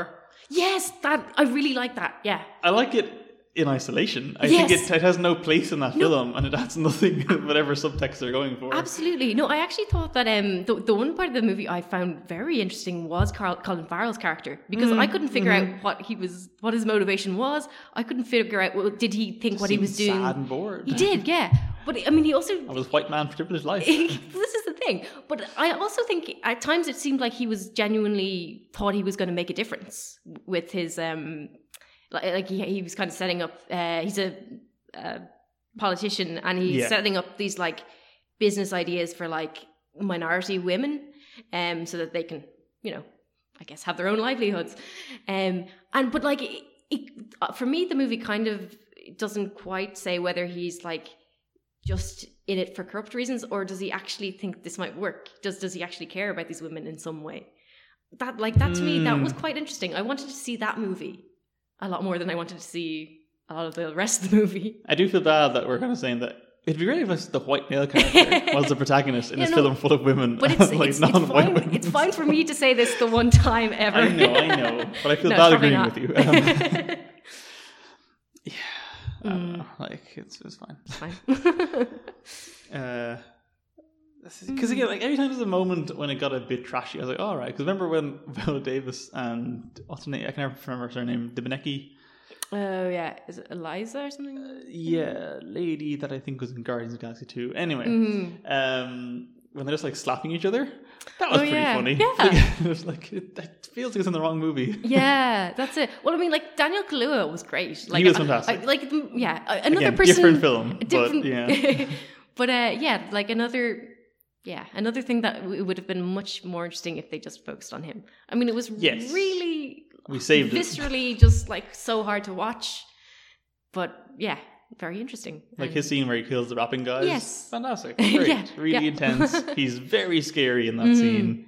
Good stuff. yeah. Anyway, Widows, not in our top 10. Oh. Um, what was this? Oh, yeah, this was the, the trashy thing. Right. So, Mm. Black Bear 7 Widows. I'm going to throw in Venom here purely because Mm-hmm. I think everyone assumed from the trailers and from the fact that Venom is such a 90s character that that film was going to be ultimate grimdark, hmm horrible, super violent, super like bro esque. Did you see Venom? No. Okay. but in the end, it's a weird buddy cop movie where Mhm. they're both losers, and Venom's whole motivation for staying with Eddie Brock is that you're a loser like me. Let's be losers together. okay. Like that's such a weird message for this movie to have. like this is not what the marketing implied at all, and Uh-huh. it's much more of a comedy than it came across as. But then again, they clearly cut out so much that made it much more of a comedy. So it's still trying to be a sort of quote unquote serious film, and it's- Okay. it's a mess. Like it's an Hmm. absolute mess of a film. It's not unenjoyable, but it's not Okay. for the right reasons. But I still think it's all that it's it's very much marketed as a Zack Snyder esque Okay. superhero serious movie, and yet it's actually just pure trash. Okay. Um, It sounds a little bit, just from that description, a bit like Mute, but maybe I'm completely wrong. hmm, because the other film that it is like is like, did you see Upgrade? Upgrade is nearly the exact same Uh, plot okay. setup, and the main actor in it is that guy from Prometheus that looks like Tom Hardy. So they're basically the same film. it's weird because Upgrade's about a guy that he gets paralyzed in a car accident and then gets given like a microchip, which makes Oh. him oh, I robot man. Yeah, no, sorry, I haven't. I've seen like scenes from it, but I've never seen. It's worth yeah. a look. It's good fun. Um, but obviously, there's a voice in his head then from the robot chip, so it, it is just Okay. Venom Oh, again, wow, okay. except it's Mhm. much better, and also isn't a franchise, so it can have a proper dark ending where it all goes wrong. Mm. Um, but yeah, so it, it it's odd that that those two, and then yeah, Mute to a point also felt tonally odd. I didn't like Mute; it was very boring. um, but yeah, it had little elements where it just felt too exploitation-y or too Mhm. Yeah. like from a worse, cheaper film, and yet it was this expensive looking quote unquote serious movie, which was very boring. Yeah. Even just the fact that like he was an Amish character in Blade Runner, I was like, what? What? How does that work? yeah. How does an That's Amish weird. man survive like a techno future? Yeah, future that's a great point. after his boating accident? yeah. his electric boating accident. Um, did you see Suspiria? No, I, ha- I haven't. I've actually never Um, seen the first one, so I. The first one is definitely trash, but the first one is unashamedly wonderful trash. Mhm. Uh, the new one, again, like Widows, because again, it's based on something from a while ago, and yet the new Mhm. one, the trailers and the fact that it's what's his face that did Call Me by Your Name, Luca, Mm. Lucia. That guy, yes. him, you know him, you know some names. That's it. Him, uh, it's him. So it had this very. Because I remember everyone was like, "Oh, they're making Suspiria again. Why bother?" And the trailer came out, and everyone was like, "Oh, this actually looks really good." And Tilda Swinton's playing three characters because, of course, she has to be playing three characters. Tilda Swinton. Yeah. And then it came out, and I sort of feel the same as it as I do about Widows, in that I used admire it. I think it's a very Mm. like handsomely put together movie. I prefer Suspiria to Widows. It's visually a lot more interesting and better score. And do you Mhm. have it there, Sarah? Is that Um, uh, Luca Guadagnino.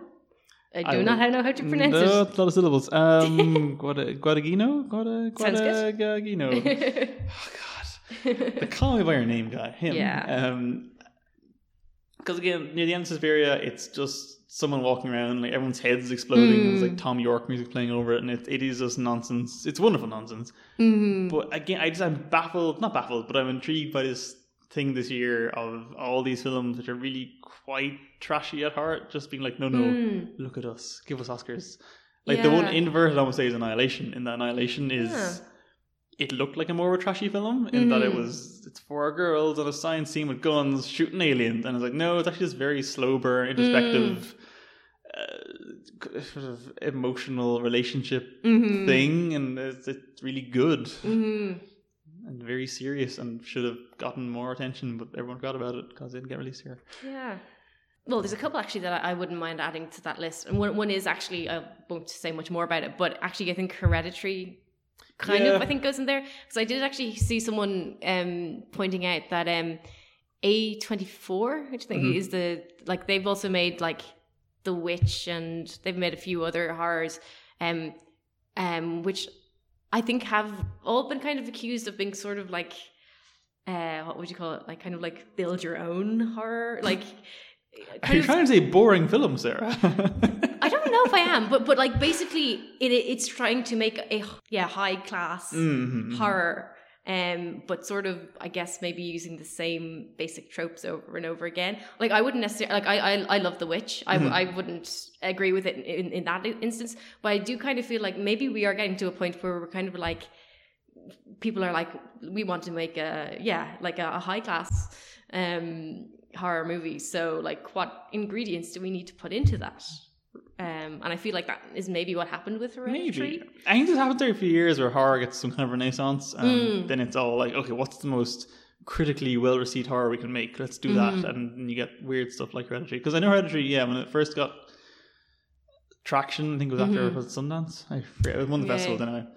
it was very much of the mind that oh this is this is the scariest serious horror film Mm. and then it came out and well it's good and it's scary but it's also kind of really weird Yeah. Mm-hmm. and silly and that shot of um Gabriel Byrne is on fire Yeah. always makes me laugh uh, when I see it in stills. I don't know why. Just the way he just Oh. lights up is really amusing. Yeah, I love. Oh, actually, I remember someone pointing out Gabriel Byrne burns in this movie. So it's kind of great. It's pretty bad. Um, yeah, no, I think Hereditary is a fair inclusion on that list. I know you want to include Mandy in there as Yes. well. uh, which I think we yeah, we can discuss Mandy now. All right. not? Uh, for the record, I loved it, um, Mhm. but I don't disagree with your criticisms because I saw it in the cinema and I have bought the Blu-ray, but I know I'll probably never watch that Blu-ray. It's, it's Mm-hmm. Like the la- the second Blade Runner in that it's Mm. something that I think is like visually really stunning and like great use of sound, whatever. You can't really watch it in anything but a cinema because if you're at home, you will stop. You will pause it. You will leave the room. Mm-hmm. Sure, You yeah, cannot pay attention. If you're in a cinema, you have to watch it, and that's fine. Because I agree with you that it is it is objectively kind of a boring film for the first hour or so, Mm. but it looks great. Yeah. No. Yeah. I. Yeah. I guess it, like to me, it kind of feels like it's trying to like. Well, I'm not really sure what it is trying to do. Uh, my guess would be it's trying to like kind of present what an acid trip would be like, but I feel like it doesn't do it to any higher for any higher reason other than like this is probably what it would be like. Yeah. Um, which I mean, not not necessarily a bad thing. No, no. But I guess it just sort of like seems a bit pointless because you know you could just take acid if you really wanted to. Um, It does feel like it, it's a film that takes make, makes pains to take the longest, most circuitous route possible to just get into Nicolas Cage chainsaw fighting people. yeah, Like, it feels like you could have made a much shorter, sillier Mm. film about that, whereas this is like, Definitely, no, no, here is the really long build up, and then eventually Mm. it'll explode and go nuts. And I, I kind of prefer it for taking its time before it went Mhm. nuts, but I do see what you're saying and not necessarily disagree because it is. I don't know if I'd say it's it's trying to pretend it's not trash because it knows it's trash. I think it's if anything going the other end where it's Mhm. overly embracing it and like Maybe, it's screaming yeah. the word trash. Like the way it keeps going with like the animated sub side story things.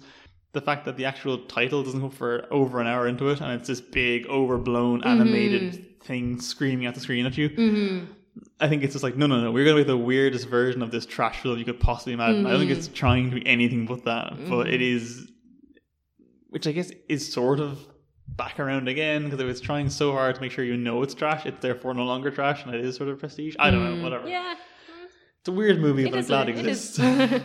yeah, it actually it had me thinking um quite a lot about like I, I guess there is the theory that like you know deaths of wives and girlfriends they're kind of there to like give men an opportunity to go violent themselves. Um, but uh, I but but I found Mandy quite interesting because I feel like it also sort of implies, and I don't think it intended to, or maybe it did, that um uh, men also need like their wives to die in order to be emotional. I think that's not an unfair reading. Because uh, yeah, like it, it, it does feel like the whole movie is as much as it's building up to like chainsaw fight. I think it's also building up to like Nicolas Cage doing his batshit being crazy Mhm, routine. Um, and like I actually feel like that's kind of similar in uh, You Were Never Really Here, maybe.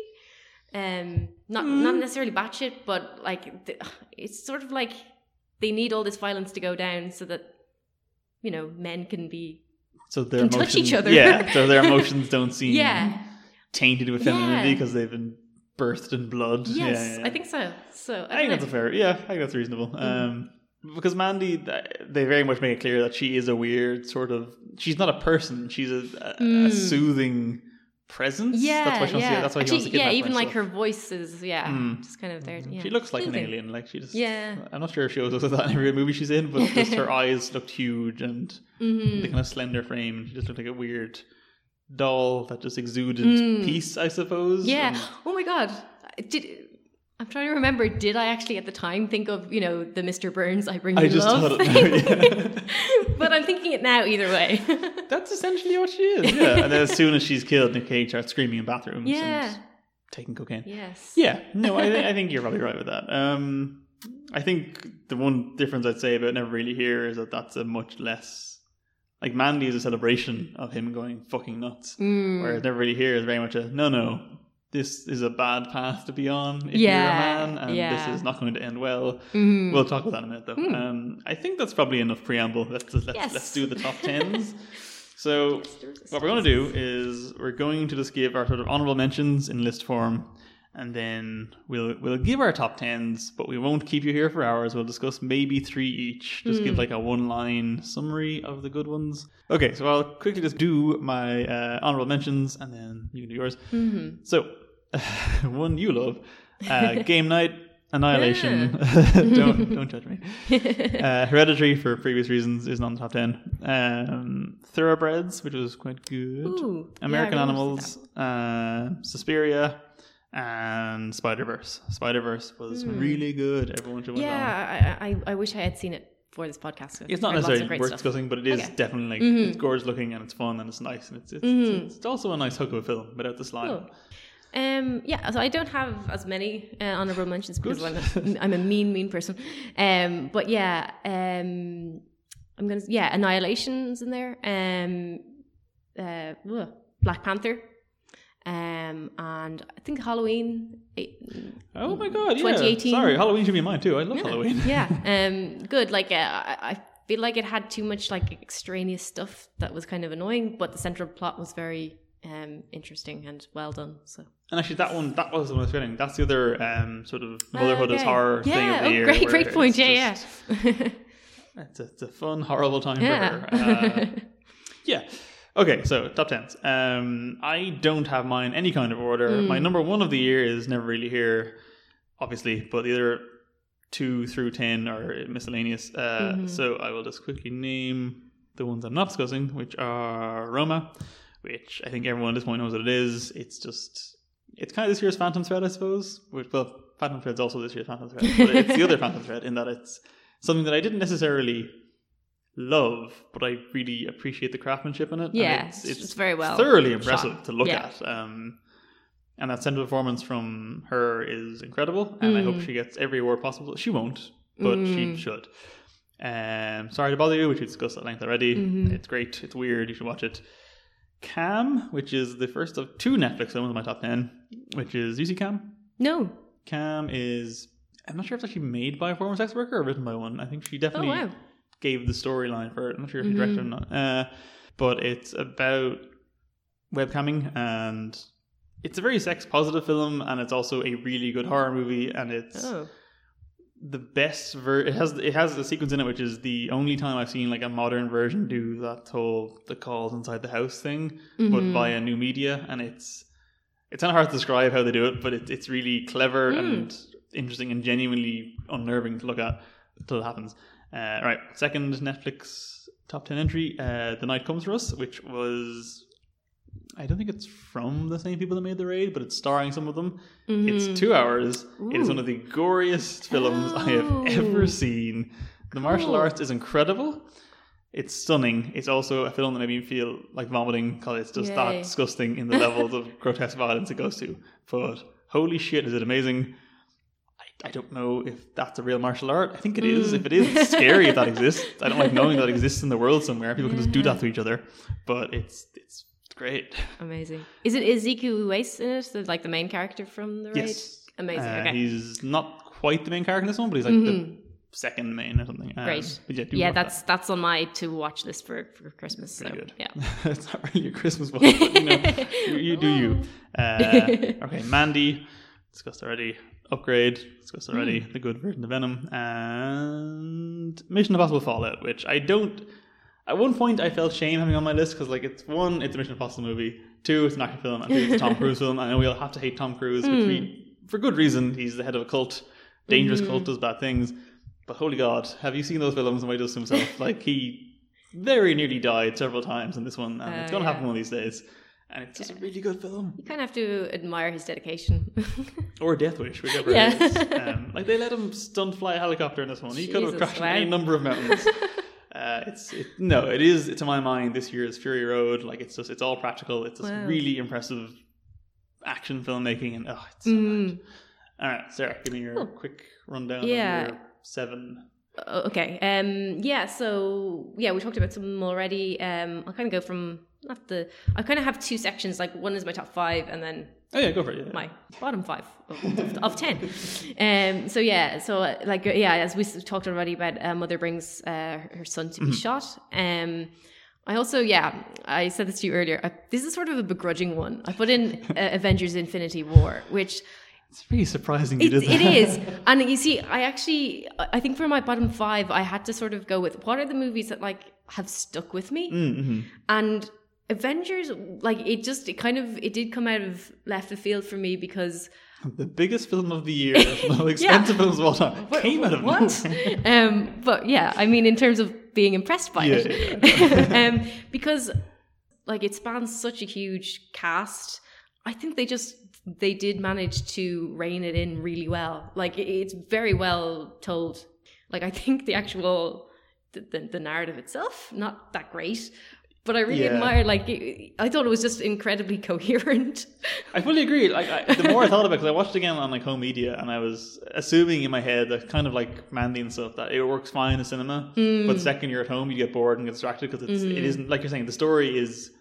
It's a half an hour long story told over Yeah. maybe three hours because there's so many scenes of people just talking about stuff and setting up stuff. Uh, but even on like home media, it still worked. Now that's surprising. Like it is, if nothing Mhm. else, it's a feat of editing. Yeah. I think, or structure or something. Mm. Um, it- like it doesn't really work as a film on its own. It has No. to be seen as like a season finale to everything else. But Yeah. yeah, I agree with you. It is impressive on that Mhm. level. Sorry, Yeah. go on. Um, so yeah, then uh, Timeshare, which is a Netflix uh, Mexican uh, film, uh, kind of reminded me a bit of um, The Lobster. Like not Ooh. not quite as weird, but Oh. it, unfortunately, um, but like kind of the same sort of uneasiness, uh, same Alright. just like.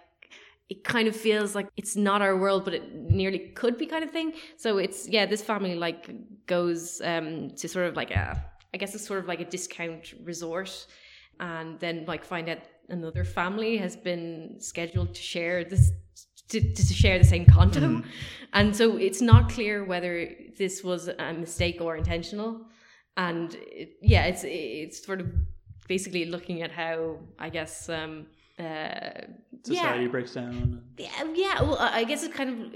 I suppose maybe not unlike. um Sorry to bother you. It is looking at kind of like the, the the way we're kind of uh, this sort of commodification of you know like just I guess like living together, like um, or maybe I'm not explaining it that well, but no, I like get what you're saying. It sounds very high concept and sort of lofty. and I am, I would, I didn't know it was Netflix. I wouldn't mind seeing that now. yeah, no, it's That'll good. be my Christmas. Oh, watch. there you go. Um, yeah, so it's yeah. I mean, maybe you should watch it instead of me trying to poorly describe it. Um, because yeah, I suppose it also probably hasn't been seen that much, so maybe Mm. best not to give it away. Um, yeah. So then I suppose we yeah, moving to my like top uh side. Um, yeah, as I said, the, the little stranger, uh, Black Forty Seven. Sorry to bother you. Um, so then I have like, are we going to talk about the three we haven't mentioned yet? Then? Um, are you finished it or seven? That was yeah, that was Okay, um, right. Uh, yep, go for it, you want. Okay. Um yeah. Uh so yeah, I suppose I'll go for like my probably my favorite of the year, which Mhm. is uh Unsane. Um I yeah, I I- kind of felt like this was gonna be I feel like you've been championing this for like two years at this point. but it's been less than a year, I know. um, yeah, I thought. Uh, well, uh, I guess uh, you know I'm, I'm often wrong about these things. I kind of thought it was going to be like a bigger movie than it was. It didn't get much of a release, I think was the main yeah, problem. maybe not. Um, I kind of saw it as being quite similar. Like, well, I thought it was going to be this year's Get Out, and then Sorry to Bother You was this year's Get Yeah, Out. yeah. So I think it was sort of a little bit unfortunate in that way. Um, but I just, I, I, yeah, I mean. It was very much a me movie. I think that's how you described it when we were talking about it. But um, Did I say that? yes. um, I'm so, apologizing now for that, but I don't know what the context of the well, no, is. like to be fair, I mean, it, so the yeah, the movie it's about this uh, woman who like, you know, just goes to counseling for like general kind of, just a general checkup on her um, mental well being, and is essentially told like, oh, you signed a contract when you came in, you're you're not getting out now, Mm. um, and it's yeah, Steven Soderbergh's like a scathing look at like uh, in health insurance in America, um, alongside other things. Um, uh, but I mean, it, it is totally a me movie because it's just like it's just about like trying to escape from entrapment, which um, it's sort of something that like interests me a lot. And yeah, as I was also saying, I was also suggesting, it's very much like an update of like very very classic gothic tropes, which I I also really love.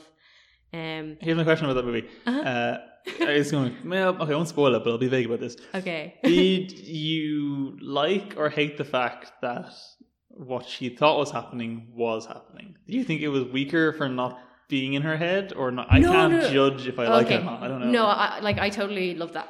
Like Yeah. because I, I feel like, like I kind of feel like, you know, pe- like especially women, like imagining things that aren't happening is kind Mm-hmm. of overdone. I, I think like Okay. I feel like we have to believe women.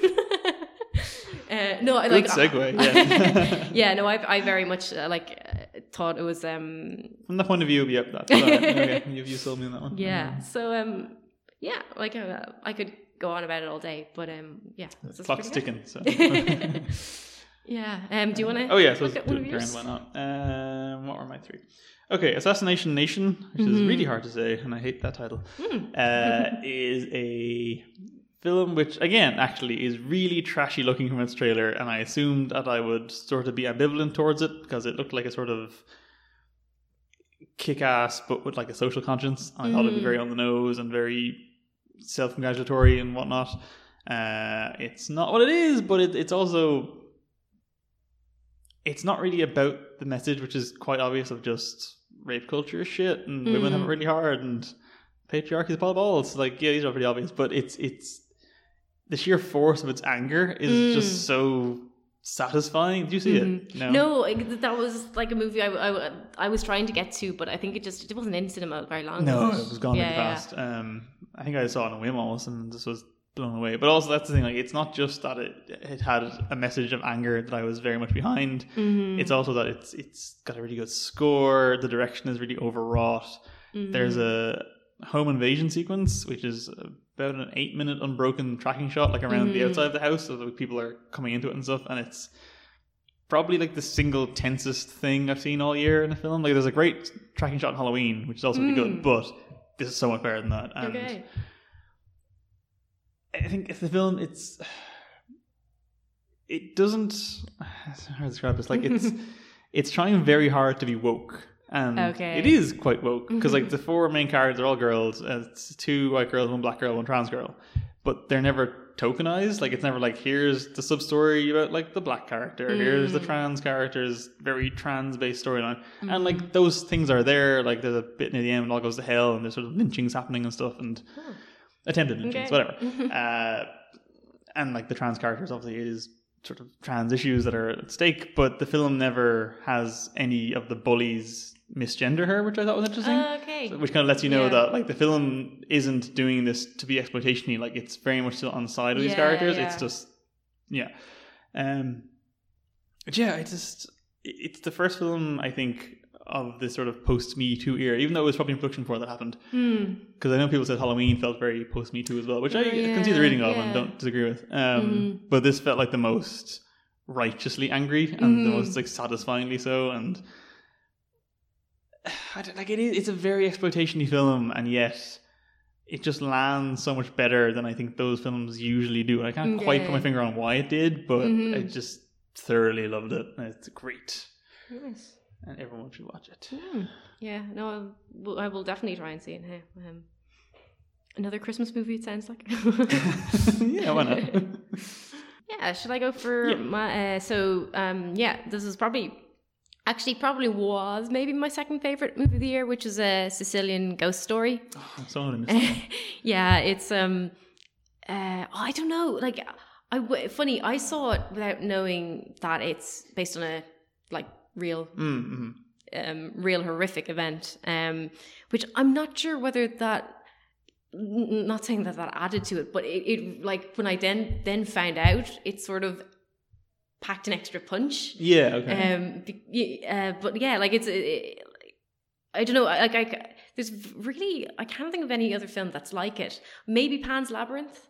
Okay. Um, right. But yeah, like so, it- it's it's looking at as I say, it's it's a real event. It was um the Sicilian mafia like, kidnapped and killed a, a young boy because his father was an informant. Mhm. Um, and this is sort of like an attempt to sort of. I think it's like an attempt to give his life some sort of closure or um just like maybe imagine just sort of literally like and imagine that that he could have had happiness before he died. Like it's really it's really sad and bleak but also really it's like very beautiful as well. It sounds a little bit like just Ghost stories. Remember last year or the year before? Like not exactly like that, but it doesn't sound entirely dissimilar to That's it. yeah, it's a fair point. Um, I felt like that was a bad movie, but I didn't I love that one see either, what you. Yeah, no, like I mean, I I think that was probably what it was attempting to do, um, and it's yeah, it, like it, it does this this really good thing that I think that Pan's Labyrinth does does as well is like the the you know the child characters. So it's Giuseppe who's the kidnapped boy, and then his like girlfriend who's trying to find out what's happened to him. Um, that they kind of get agency through their like imaginations, through like their their sort of fantasies that they might be able to meet each other again. Um, and it's yeah, it's just it's kind of it's. I came out of it being far too like uh, feeling far too uplifted considering this the subject matter, um, which I feel like yeah, I, I don't know how that happens, but I That's just a compliment. yeah, I know. I think so. Um, yeah, actually, I guess it's another movie that I don't want to like give too much Mm, away yeah, because It, it deserves to be seen. There's very little that's quite like it, and I yeah, just thought it was amazing. That's what you sound. So- I'm dying to see it. yeah. um, right, my other. Yes, this is second to first. It's not really my second film, best film of the year, but whatever. Uh, Mhm. Tully, which Hmm. is another Jason Reitman, Cody. What's her face movie? Cody. Oh, yeah, Diablo Cody. Yes. Cody's not her first name.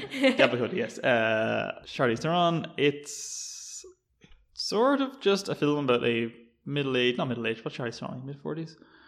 Mm. So, not quite. huh. Is there a name for that gap of your life where it's like pre middle? Invisible. Essentially, yes. uh, but like her going through motherhood and just being stressed out and annoyed that she has no friends and being stuck with babies all the time. And then they hire this like live in nanny who's Mm. Tully.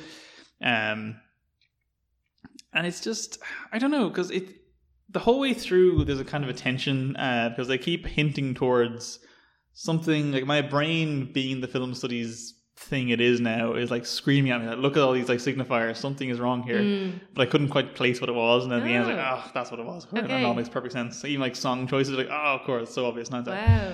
Uh, so that's why I love it, and like the construction level of it, because it actually is quite clever and quite Okay. subtle. And well, maybe it's not. Maybe it isn't that subtle. I'm just an idiot. Who knows? but I thought it was great. Charlize Theron is wonderful. She's always wonderful, but she's really good in this. Um, she's just so sympathetic as Mm. this sort of overworked mother character, but she's also quite charming and funny. And the Tully character, who is played by I've forgotten her name, so I won't even go near it. Mhm. it's not Mackenzie Davis, but it's someone with Davis, or maybe it's Mackenzie Okay. Davis. Um, anyway, she's also great, and it's their relationship I could have watched like hours of. Like this, them hanging out was just really engaging and funny and nice, and like Charlize Theron just like reminiscing over her life and being sad that she's not like twenty anymore, and Mm. Tully being like, "Oh, it's not that great being 20 either." It's, it's just a really nice film, and then it.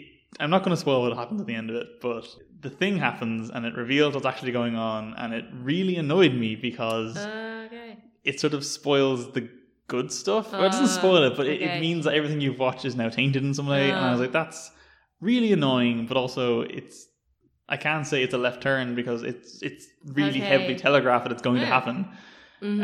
Um, but sort of like Hereditary, it does have that moment of the end going, damn it, if you hadn't done that, I'd like this more. But then again. I can't hate it for that being the point. Mhm. Like that's that's what it's leading to. Mhm. So it's hard to talk Mm. about in vagaries, but yeah, yeah. um, no, that, it's, that, it's great. That sounds extremely compelling. Um, It's a thoroughly enjoyable, very low key drama. That's- Okay. it's kind of like Lady Bird if it wasn't as obnoxious. Okay. I don't mean that in like a really insulting way. I like Lady Bird, but like it doesn't feel as as obnoxious as that. But I feel like it's on a similar kind of level of a similar kind of person. If that Mhm. makes sense. I don't know, but it, it's it's great. It's Okay. good. huh. Okay. Uh, yeah. So I think my last one now um, is. Is this your film of the year, or is this? No, oh, no. This is Oh, you did reverse order. Didn't you? yeah, re- reverse order. So this is the worst movie now. um, yeah. This is yeah, uh, Love Simon. Mm, yes. Um, which yeah, was, that was another movie I did not expect to uh, make my top ten, and I actually saw A Quiet Place the same day, and I was like, oh, it's really did not expect. Like I expected the, A Quiet Place to be the Mm, mhm. much better movie, but eh, there you go.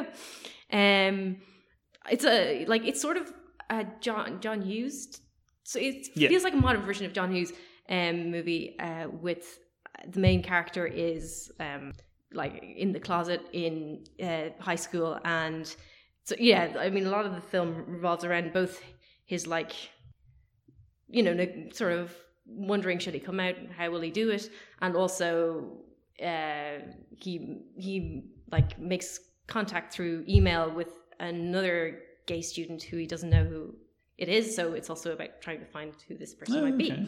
um, so I mean, I did think it was going to be, and I think it's in some ways it is kind of twee and annoying and Mhm, mhm. straight, uh, or like a straight version of what being gay Yeah, might yeah, be like. But what I what I really admired about it was um, it sort of aligns coming out, not with like being different, but with coming of age Okay. um, which I like. Just I don't know. I, I found that really quite clever. Ag- again, for straight audiences, like I'm, Yeah. like I, I don't think it would have really be of any use to people who are gay. Like to be honest, I mean, I'm, I'm not saying that they wouldn't find it an enjoyable movie, Hmm. but I don't think it's going to teach them anything. Um, and I, I, I do also kind of, I'm also kind of concerned that what I'm nearly ultimately implying is like, you know, oh well, these characters could pass for straight, so that's Right. that's okay. helpful, which is not. um, But the fact that you're aware of that means okay. yeah, I guess so. Like what what I thought was really clever is um, that this car- so this uh, Simon he goes to like he's in a, a very liberal school. His parents have very little resistance to whatever he wants to do with his life. But the point, I guess, the point is like it, it not that that means that like coming out should suddenly be easy you know l- l- like and there's there's sort of uh, one of the plots that goes on is like that this other character is threatening to out him right. I, I guess what I th- what I admire about the movie is that the movie isn't sort of like well since everyone's fine with with homosexuality coming out should be fine you know like Right. it's still a very personal Yeah, yeah, yeah. journey that no one else should dictate to a person um so I guess that's I thought that it was re- I thought it was very clever that it was able to do that in like a very sort of um Twee. twee yeah, like n- not really kind of other than that not really sort of trying to go out of the box very much um so i mean i basically hope that i've now explained why i find a movie that's like problematic in quite a lot of ways also quite interesting I think you made a fair case. for it, Yeah, I didn't actually realize that's kind. Of, I, I knew of it. I still haven't seen it yet. Um, Okay. I, yeah, I kind of knew the vague plot to it, but I didn't know Mhm. it was that sort of stuff. That's cool. Mhm. That does sound interesting. I wouldn't mind. Yeah. Mhm. Um. Okay, so my last one, which is my actual film of the year, Oh, is yes. "You Were Never Really Here." Mm. I love Lynne Ramsay. Uh, We Talk- We Talk- We Need to Talk About Kevin is like my favorite film of the Okay. last this century, probably so far. amazing Um, I think we said this before we started recording that it wasn't fun to watch. I yes definitely don't think it's a fun film to experience. Mm. In fact, it was a deeply disquieting cinematic experience. Mm. I wanted to stop the whole time. It was kind of dreadful, but it, that's just testament to how good it is, I guess. Mm. The way, and this happened with talk about Kevin as well, in that the way she uses editing. Well, it's probably not her editing, whoever edits her films. It's it's an incredibly subjective way of evoking memory, or in Mhm. this one especially, like PTSD. It just feels so visceral and so like I don't know. I never experienced PTSD, but I felt like I was experiencing it while watching this movie, Mhm. and it was just awful and scary and bad. And I do get what you're saying and agree with you that it is very much another one of those men, uh, men can't have emotions, so they've you know covered themselves in the blood of five other people first, and they can cry. Mm. But again, it's not. It's certainly not Mandy. It's not glorifying that. It's very much like this is a broken human being, and Mm. he's he's a necessary evil in this one situation where they have to rescue this one girl. But like he he wants to die, and the world wants him to die, and he shouldn't be alive. Uh-huh. And I'm really not selling this film, but it's just it's. It's a, it's, it's a technical thing on the one hand, like the editing, I just think is so incredible. Mm. Um, great performances, the direction. It, it's it's really scary. Like it's really Mm. scary the whole way through it, even though it's not necessarily a horror film. Mm.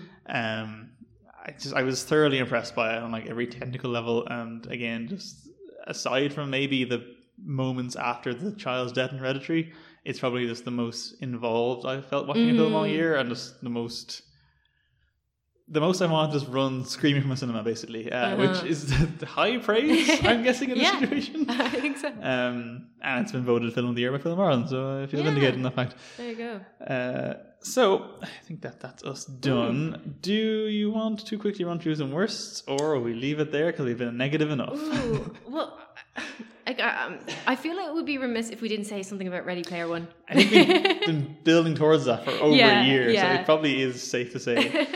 Now, I'm going to go on a limb here and say it's actually not that bad of a film. The book was so much Mm, worse. Uh, yes. The film is every awful spiky corner of shitness in that book has been Mm. smoothed off. Mhm. It's a fairly inoffensive watch. It's a bit dull, um, Yeah. too long, yeah. but I didn't feel as bristling with rage as I did while reading the book. Yeah, ag- agreed. Um, although I thought there Mm. was two two points where Please go on. um, it actually what's it like nothing to do with the book. So it like actually created its own very not good elements. oh yes. Um, so one of them and my main yeah my main gripe was what's his name Wade Wade, Watts. Watts, I so. Yeah. His so his girlfriend. We remember that name, We but we forget the name of like esteemed directors and actors galore. Yeah, we have priorities. but so his his girlfriend in the in the film is far more is actually probably almost too um competent. Like she's really good at everything, which is Mhm. not a bad thing. But in order to restrain her, in order to ensure that she isn't actually better than him, he shoots her. He kills her twice in game. Yes.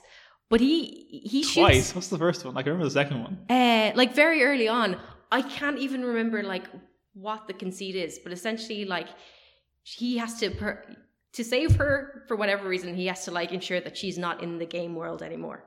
So because it's something like she'd lose all her coins or something. If, if All right, granddad, watching the video game film. but like yeah, for some reason he ha- he has to dispatch her, so he shoots her. I, And he remember the then- bit the big battle at the end where he has to kill her because she's in the wrong body, but I can't remember. Yeah, what's well, the okay. second one? Okay, doesn't matter. Well, Go no, on. that, matter. that yeah. the second one, but he yeah, so he, he's done it before for some other stupid reason. But it's like I understand it's in game and she will go back to the real world and be alive, but like. How appropriate is it to have a movie where, uh, like, if the protagonist kills his girlfriend when, like, you know, in case you don't like read the news or anything, like, men shoot their girlfriends all the time. Like, this is a big problem with Yeah. men shooting women. Yeah. Um, so like I just I just don't like it just disgusted me to be honest. Like just this whole thing of like possessing women one way or another, like and to be fair, that isn't actually one place that the book went. So, you know. That pissed me off. Like the one thing I thought about her character, aside from the fact that I would have hated it more, except that I really like Olivia Cooke. I think Mm. she's so good in everything she's in. Like she was so good in Bates Motel, so I just love her. And I was annoyed she was in. I was like, crap, why is she in this? I really like her. Um, So I just liked that character because I had to. Um, Mhm. But I kind of prefer the book version because in the book version, even though I think she's written to be more of a quote unquote bitch. And that he's meant to, or we as an audience, or readers, aren't supposed to like her Mm. because she's too. I much preferred her in the book because she had much more agency and she didn't give a shit about him and yeah, just did her own thing. This that's is much fair. better. Whereas the film made her much more of a romantic yeah, and second fiddle yeah. to him that had to follow him around and D- think he's yeah. fucking Jesus. Like, No, like yeah, that's totally fair. Um, I just wish they didn't shoot her. that too is now you've said it really bad. I don't even remember one of those shootings, which is especially Yeah. terrible. Uh, the other thing about the film that annoyed me was the Shining sequence. Purely because it just felt so weird and bad, and it, Mm. it, it felt like sacrilege to have these fucking giant, dumb looking anime characters lumbering around. What Mhm. was actually very technically impressive in terms of how they rendered it and how they Mhm. Did that whole Overlook Hotel sequence, but then you got like the giant lady with the axe and the maze, and was like, Yeah. this is this is bad. The Room Yeah. two three seven sequence with the old naked old lady that was really Yeah. well, carefully edited and shot, and uh huh. again, it was really impressive, but it just felt so wrong to have it in there, and Yeah, it just no, you're right. cinematic sacrilege. Hated it. Mhm. Um, is that your only worst of the year? Um. Uh. Hmm. I've got a couple, but we don't have to do them. Yeah. Uh, well, I mean, I. oh, Red Sparrow. yeah, Red Sparrow. Red Sparrow was just very, very like poor. Like the only way I can kind of. So it's actually yeah. It, it was apparently the uh one of the directors of the Hunger Games movies. Yes, it was the guy that made this. Uh, I I think he's also called something Lawrence. Yeah, he is. Yeah. I was like, is Jennifer Lawrence related to him? Yeah, I don't think so. Uh, yeah, the arts, no. Yeah, but um, but like it's sort of like and actually, this is what I say in my uh, Turkey of the Year, so you Uh-huh, can catch it on, on on the website. Um, but like, it's sort of like someone said, I really want to see the Hunger Games made again, but instead of about violence, it should be about like sexual assault. like, there's there's this there's an extended, uh, uh, um, you know, there's a fairly yeah um large segment of the movie where they go to i guess it's sort of nearly like a kingsman academy but it's like for sex. And it, it, it- there's like there's a really a really horrific scene where they like the, i guess the academy is just trying to like break people. Hmm. And they, they're telling this girl to get on her knees. And i'm kind of like who is this for? In in what reality is anyone supposed to like you know get any entertainment or you know like think that this is in any way clever or intellectual or like it's just it's just gross shock value and Yeah. i don't understand i really don't understand who this film is for like it's yeah Well, no one seemed to like it, so I guess No. ultimately it was for no one Yes. bar the director. and I hope he's had some sad crying wanks to it or whatever he wanted out of that movie. Yeah, it sounds. I, I the more I hear how bad it is, the more I kind of want to watch it just to see. But I also don't want to watch it because I know it'll probably be horrific to watch from Mm. everything I've heard about it. Yeah Um, yeah what uh, any other movies uh, so there's two which I don't. I'm not really arguing through all. this. two ones that are terrible, and one that is sort of my best worst of the year, Okay. like my worst best, you want to call it. Uh, I think everyone's heard about Gotti at this point, which is Hmm. the John Travolta starring biopic of apparently real mobster John Gotti. I'd never heard of him before this film came out. Apparently, he was a big deal in the real world in like 80s New York crime mm-hmm. whatever. Um, it is dreadful. Everything you've heard is true. The zero percent Rotten Tomatoes is justified. It's it's not so much that it's trying to do Goodfellas in ninety minutes. Like it's doing a similar thing of jumping around. It's like it's trying to do six seasons of Sopranos in ninety minutes. It's just running through plot points, and it it Whoa. switches time zone like backwards and forwards. Almost minute to minute. There's so many different wigs and hairdos and prosthetics. That that's actually quite well done. All that Okay. stuff in John Travolta. Um, it's dreadful. It's not really laugh out loud bad in many places. Like it's not Oh. really a funny watch, but it's if you if you understand editing and pacing and stuff, it's very funny then. because Okay. It's just so badly done and mishandled and it took years to make and then like the, the title song in the credits is by Pitbull and Leona Lewis. Remember Ooh, her? wow. Like, so why are they together? Dreadful. Um, the other quick terrible one is Robin Hood, which no one is surprised that's bad. uh, it's kind of impressive how bad it is. It, it's trying so hard to be cool that it's almost entertaining. It's quite funny, um, unintentionally. Ben Mendelsohn plays the one character he always plays now, just that one villain that he plays in literally everything. Uh, the the Robin goes to Iraq bit's pretty funny, where they go to the Crusades, and it's shot like a modern like Zero Dark Thirty or the Hurt Locker kind of movie, and everyone's holding their bows and arrows like machine guns, and it's just so weird, and it's just why not make this film but set it in the modern day? Like just change it. Why did you bother with the time thing at all? You want to make a modern movie? Terrible, quite funny. Uh, I'll skip that one because you know it's bad. Best worst of the year though is a film called Final Score, which got a lot of posters and then never got released in cinemas here, which is really weird. Uh, it came. If you have Sky, it's it's one of those. It's remember Hurricane Heist last year, which was a simultaneous Sky Uh, movies okay. and cinema release. Mm-hmm. This is one of those, but didn't actually get the cinema release for some Ah. reason, even though there was posters and buses ads for it all over the place. Uh, so it's Die Hard, but in a football stadium. Oh, Uh, if you watch the trailer and laugh a lot at it, which you should, that is exactly what the film is. Okay. It doesn't disappoint. It, it is Die Hard but football. It's Dave Bautista trying to find Pierce Brosnan, whoa. who is the MacGuffin. Um, he has a terrible Russian accent. Uh, it's it's there's a football match happening, and Dave Bautista is like wrapping motorbikes over it and like swinging across the stadium, big ropes, screaming at top of his Wow. lungs. The football match never gets stopped. It's baffling. Um, There's terrible Russian accents. There's soliloquies about daughters being chickens. There's there's all kinds of Oh. great fights in kitchens with frying pans, and it's, it's it's absolutely wonderful. It is shite of the highest order, and everyone should watch it because I want like five sequels. I don't know what they do. Maybe he goes to America to an American football game. It's it's very because it's made by English people, but it's clearly made for an American audience. So they're Okay. treating soccer as a very Ooh. complicated thing and hard to. It's just it's great. It's so good. wow. It's bad. Uh, so yeah, I guess that's 2018. Yeah. In conclusion, hmm. Yeah, not, not, not a bad year, but some Not bad well, movies. yeah, yeah. Well, I don't want to say a good year for movies, bad year globally. oh yes, yes, Socially, heck, and everything else Yes. quite quite terrible. Um, that's very true. but here's to a worse year next year when I guess shit really hits the fan. Mm. Probably. Yeah, but you know, There's another Avengers movie, so exactly. whatever. yeah, that's it. Yeah, is there anything you're um, planning to see in the new year or before? Uh, well, speaking of films that will probably be in next year's version of the Oscar list for this year, uh, The Favorite, which I'm really dying Mm. Oh, to yeah. see, but isn't out here until January 1st, I think. Mhm. But it's going to be one of those Oscar films for this year Mhm. that'll be released next year for us, which is irritating. Mhm. Um, that's all that springs to mind immediately. Mhm. There's more stuff coming out, I'm sure. I don't know. But yeah, The Favorite's a good, Cool. Yeah. good one for the moment. Mhm. What about you? Um, I think I'll probably be seeing um, Old Man and the Gun. I've heard it's lovely. I heard it's nice. Um, it's sort of like this thing. It seems to be like everyone in my family wants to see it to a certain degree, so we're going to Oh, it for our nice. Christmas um, movie. So that'll be nice. Um, I, yeah, I, I would like to see uh, into the Spider Verse. Mm, definitely do. This does sound very It's a good time. Um, and yeah, I'm sure there'll be loads more that I can't think of right now, but that I will see. There's a new Hellboy movie. Uh, Yeah. Other better films. Can only hope.